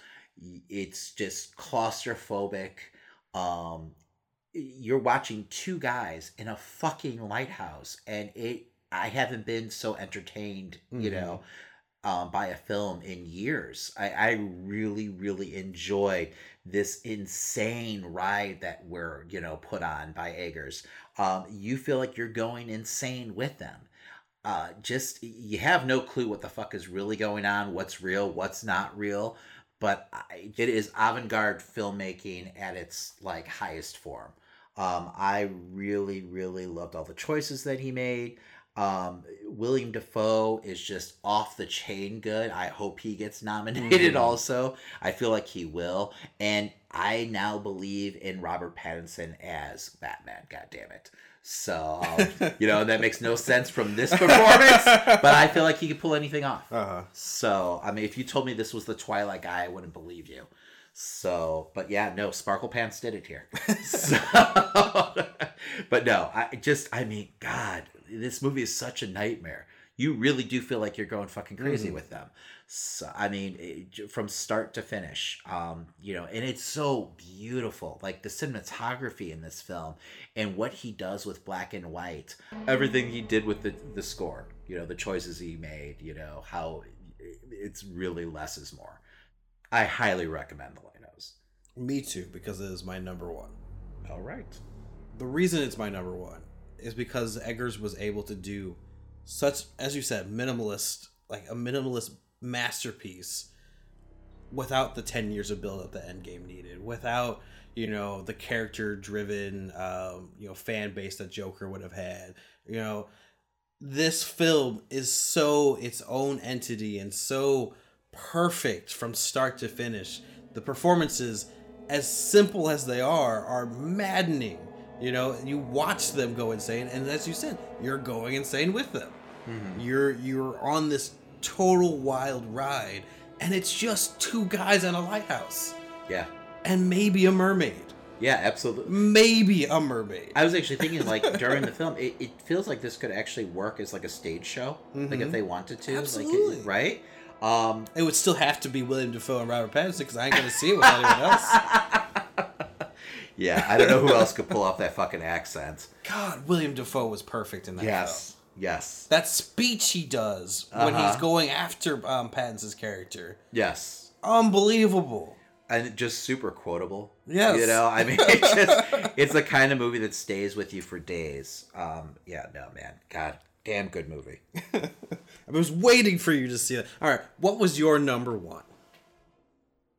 Avengers Endgame.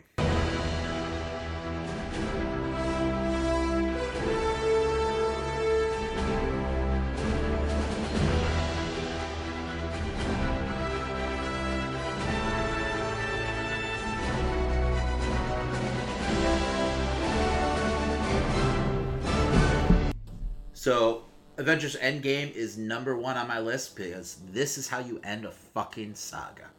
Um, and we see, you know, with this year, you know, at, well, at the end of this year, it's not that easy to do. You know, um, they stick their fucking landing here.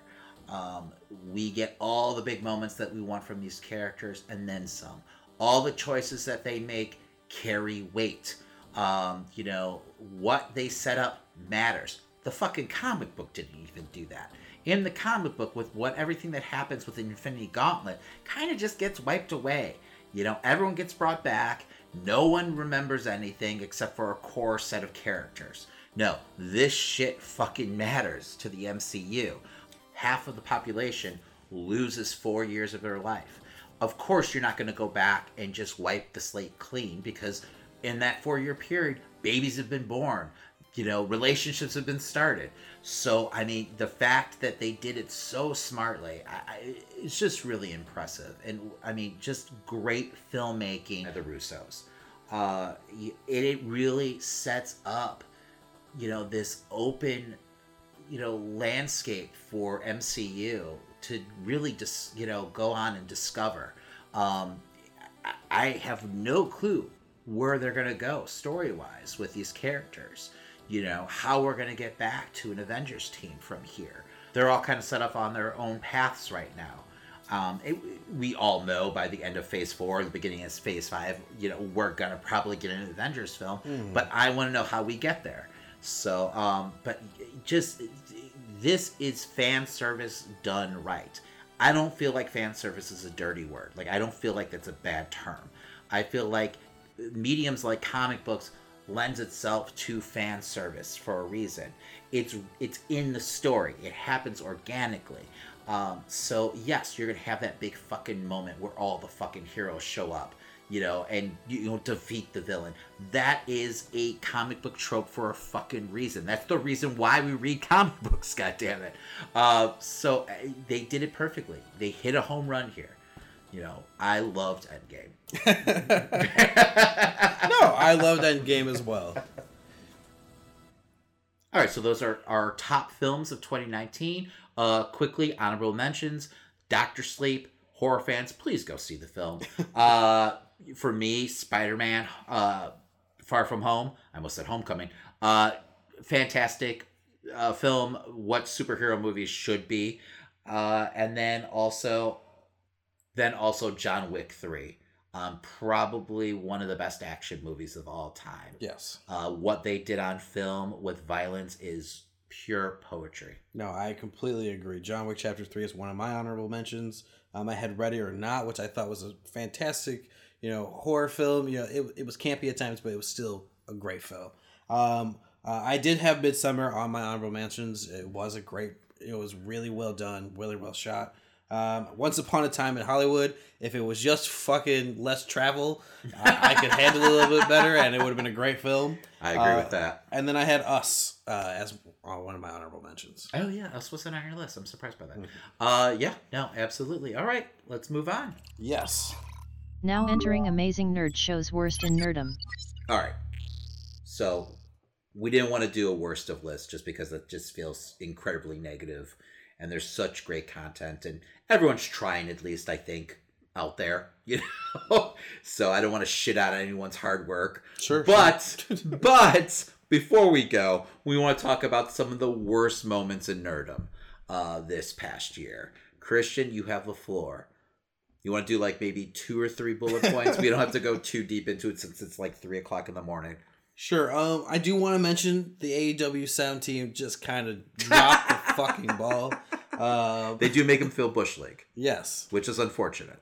I just feel like um, there's there's so many little things for production levels that they could do that would make the show seem so much more perfect if they just fix the little parts like the the sound. It's like so weird. how awkward was it when Cody Rhodes came up from the floor and his music didn't transition to his entrance music It's just so bizarre. for like five minutes? Who, I mean, I don't understand. I don't know if like Tony Khan's like cousins working the board or something. I mean, it should be a quick fix. Like Mhm. fire whoever that whoever the hell's working right now on sound and hire someone new. Because I mean, Jesus Christ! Like I watched a fucking high school football game the other day. They had better sound than fucking AEW. exactly. It's not that fucking hard. Um. All right. Well, do you have any others? Oh well, of course I have the um the, the DQ and a Hell in a Cell because that's not possible. Uh, Yeah. it's, it's just not. I don't care what you write. I don't care what referee is there. Fair Just- enough. They should have just killed the referee and moved on. Yes, yes. uh, that also was a moment on my list. Yes. Just because it was a bad fucking match. too. Exactly. Um, you know, they made Wyatt too unstoppable, too unbeatable, where I feel like they've kind of ridden themselves into a fucking corner here. So, and then I hate that fucking red light more than anything. And it was I a think I'm character. getting used to it. It's a character that I was super excited for, and to have that really be like his first like big match, um, just really disappointing. Wrestling wise, the last thing I want to talk about is Kofi losing in seven seconds to Brock Lesnar. Um, you know, his whole run as champ was flat for me, uh, but I didn't want to see him go out like that. I mean, I think it was just an unfortunate case of they didn't have a plan mapped out for him. They didn't know exactly how they wanted to book the character. They were having him go over strong, but storyline wise, he never really had a signature like feud. Yeah. So, but to have him lose the belt in that fashion and then have no follow up as a character, you know, not even a fucking promo backstage talking about his title reign and his loss of the belt. Or just a rematch in general. It's just disappointing, and No, just it's- is one of the reasons why WWE has been kind of on a downward spiral for me of late. It was a heartbreaking moment, and that was like your first. That was your first SmackDown Yeah. on the new show and everything. That felt like that put a bad taste in everyone's mouth in general. All right. Well, speaking of shitting the bed, uh, comic book wise, uh, Tom King's Heroes in Crisis definitely did not do it for me. Um, I'm a huge fan of Wally West. I felt like it was a huge betrayal of that character. I'm a big fan of Tom King, so I was really excited for that book. And I really enjoyed the first couple issues. And I don't know what the hell happened, but it was not what I was expecting, and it was really disappointing to see them kind of treat my favorite Flash that way. Um, on the movie front, horror fans, where the fuck were you? Doctor Sleep was a great movie. Mhm. No one came out. I feel like that movie is going to be looked upon as a classic. I know it didn't make my top five, but it was definitely if it was a top six, it would have been there. Um, I feel like people missed the boat on that movie, and I'm hoping that people are out there going to actually discover the movie for years to come. So, Do you think it would have brought like brought more people in if they had called it The Shining to Doctor Sleep? Unfortunately, maybe. I mean, I just, I, I really hope that people aren't that fucking stupid. I mean, the marketing was definitely catered towards Uh-huh. Sh- Shining fans, but and I, a part of me was like, well, maybe it's because it is so marketed as a sequel to The Shining that it maybe made people want to stay away because that is ballsy to do a fucking sequel to The Shining. But it's Stephen King. It's coming from the source of God himself. So I mean, I don't know. I wasn't scared of it, and it was a damn good movie. So, and I hope that we actually get more from the story. Um, they really do kind of set it up where there could be sequels. Um, but hopefully it's King who's kind of guiding that Mm. ship. Uh, Mike Flanagan did a fantastic job, and I can't wait to see. You know, he's another director where I'm really pumped to see where his career goes. Um, but last but not least, fucking kiss at the end of Rise of Skywalker. so I saw the movie for a second time. If you want to hear a full review of the film, check out last episode. Um, I went with my daughter. She has completed the nine film saga. She's five. You know, we, we've been working on it since the beginning of summer. Uh, you know, so this was kind of the payoff for her. Gold star for parenting. So yeah, I try. Um, but yeah, no. Just once again, I I will say I enjoyed the movie a little more the second time I saw it, but that kiss bothered me even more the second time around because it just doesn't make any sense for those characters, and it feels like it's the wrong kind of fan service. You know, they wanted to please all those fans that were shipping fucking Kylo and Rey at the end of Last Jedi. So they went ahead and they threw that in there where they could have just had the arc be, you know, Kylo ends up saving her and then becomes one with the Force, and that would have been fine. You know, I would have been fine with it. But there's no reason for that kiss to be there other than just to please all those fucking fans. And now it's backfired because all those fans are pissed off apparently that Kylo dies at the end and they don't get to see a full formed relationship between the two. Even as a Reylo fan, I felt that moment was. He's a genocidal maniac. He's blown moment up was fucking forced. planets, Christian. it makes no sense. She's kissing fucking Hitler. She's. It doesn't make any sense. He's space Hitler. He's destroyed planets, killed millions of people. And we're supposed to be like, oh, well, he helped me out here, so I'm going to go ahead and, you know, plant a wet one on him. What? I don't know. It doesn't make any sense. Even the bond that they have was being manipulated by the fucking Emperor. You know, we thought it was Snoke at first, but apparently Snoke was the Emperor. You know, just him pulling his strings. Mhm. So it doesn't make any sense story wise. So, and I feel like it cheapens Rey as a character. So I don't know. I would say, as a whole, Rise of Skywalker probably was the biggest disappointment for me of the year. Um, you know, that was something I had so much hype going into. It's a Star Wars film. I, I of course will be hyped for that. That's one of my biggest fandoms. Yeah. And and to see it be this kind of rush feeling project product. Um, and as we said before, you know, fan service can be a great thing. Marvel Yes. handled it perfectly. This took all the toxic fan service and answered those questions. They were just trying to please everyone. Exactly. And it didn't work. And I think I actually enjoyed The Rise of Skywalker overall more than you did. Um, it's a mixed bag for me at, at best, but um, I still in there's parts of the movie that I think they got right, but there's so many missed opportunities. Um, you know, where I think today trending was, you know, release the JJ cut. Yes. Oh my god. Um, where if there is like a director's cut, I'm fine with because we were saying like the movie could have been a half hour long, but it sounds like it's actually just fucking Reylo fans thinking that there's somehow a bet like a, a fully formed relationship between Kylo and Rey that they- happens, or just like Kylo survives, I guess. I hope I they understand that that can never happen. And like they would never be able to release a film that completely changes the ending like that. Oh god. That would that's not possible. To continue on with a saga going forward, to continue on with Star Wars going forward, Yes. you can't change the ending like that. No, no, it makes no sense. No. Um, You can't please everyone. It's okay, Disney. Let it go. you see what I did there? Sorry, my daughter. My daughter's been watching Frozen a lot. Uh-huh. Now entering Amazing Nerd Show's Best in Nerdom. All right, so your favorite moments of nerdom, Christian? The unveiling of the dark saber at the end of Mandalorian. I, again, as I said earlier, my jaw fucking hit the floor. My girlfriend's looking at me like, "What? What's that? What's so important about this?" Uh, I had to go into the history of Mandalore. I had to explain the dark saber and how awesome this fucking thing is. Did you is. start a Rebels marathon? I wanted to, man. That that was so exciting to see something from the 2D anime or the 3D animated show shows be brought to live action. Such a big story element Yes. to be brought to live action. And as you said, I think um, off mic, it shows that they care. Yes. They care about the stuff that they put beforehand. Um, Because we're questioning it at first with you know the way that they're treating the mythos of like the Mandalorians, but no, they do care apparently. Mhm. You know, in Favreau we trust. Of course, the start of the Wednesday Night Wars uh, with uh, AEW and NXT Live both starting up. Uh, it's really rejuvenated my love for wrestling. Ditto. In so many ways. That was on my list. While I did say I'd be watching Raw and SmackDown, that quickly died with shitty products. Yes. Uh, it is a task, my friend. Yes.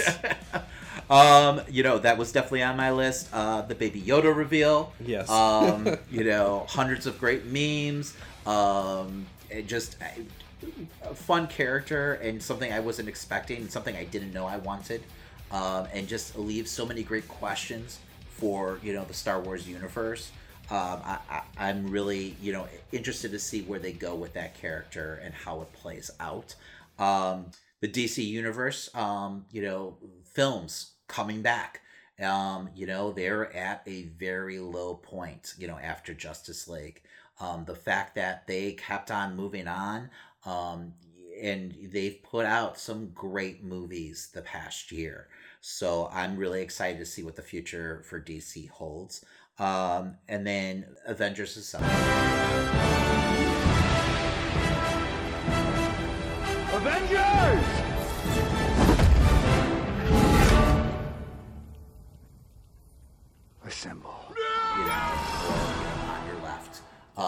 The, the end of Endgame. I, I feel like it was one of my favorite movie going experiences of all time. I literally shouted out in the theater, and I'm not that person at all. I hate that person, but I couldn't contain myself. You know, my nerdom was shining. I was wearing it like a badge. Um, so it was one of my favorite movie moments of the past, uh, not just the past year, of the past, you know, decade. Um, I really, really felt like it was the perfect ending to that film. Absolutely. So, um, and last but not least, Tom Holland drunk dialing Bob Iger and getting Spider-Man back into the MCU. We almost lost Spider-Man. Yes. So the fact that he was able to broker a deal between Sony and Disney Mm. and bring them back to the table and they could work things out like big boys and you know the MCU is whole again. Bravo Tom Holland. And my number one moment of the year, which has stuck with me to this day, I still have it playing in my head. Um, never ending story moment from uh, Stranger Things season two.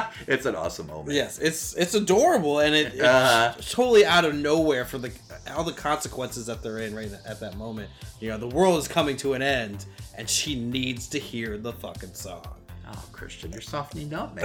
Look at you. You're growing as a person. Yes. My heart grew three times that day. It is a fun moment. It Yes. really is. So, But that does it for our 2019 year in review. all right, man. It's been quite a year. Um, I'm looking forward to 2020. We got some big things on the horizon. In the next coming episodes, we'll actually be looking at our most anticipated films uh, for the year, and we'll also be doing a horror movie preview. Yes. All right. Well, before we go, if you want to check out any other podcasts, head over to bigheadmedias.com. There's plenty of great podcasts there to check out. Um, you can also head over to dramacityproductions.com, another great website for podcasting. That's right. And uh, make sure you go ahead and subscribe, rate, and review uh, to us on all your favorite podcast platforms.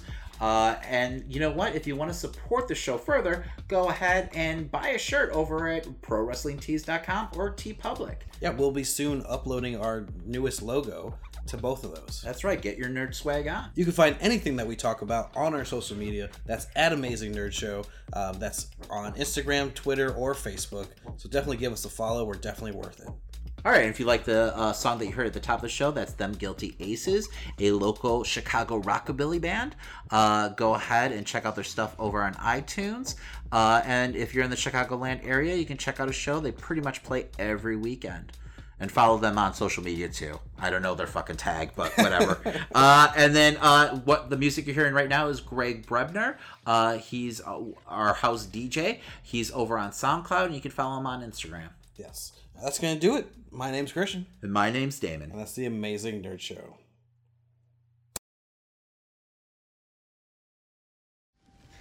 Hey, Mrs. Stark, can you hear me? It's Peter. We won. Mrs. Stark. We won, Mrs. Stark. Won. You did it, sir. You did it.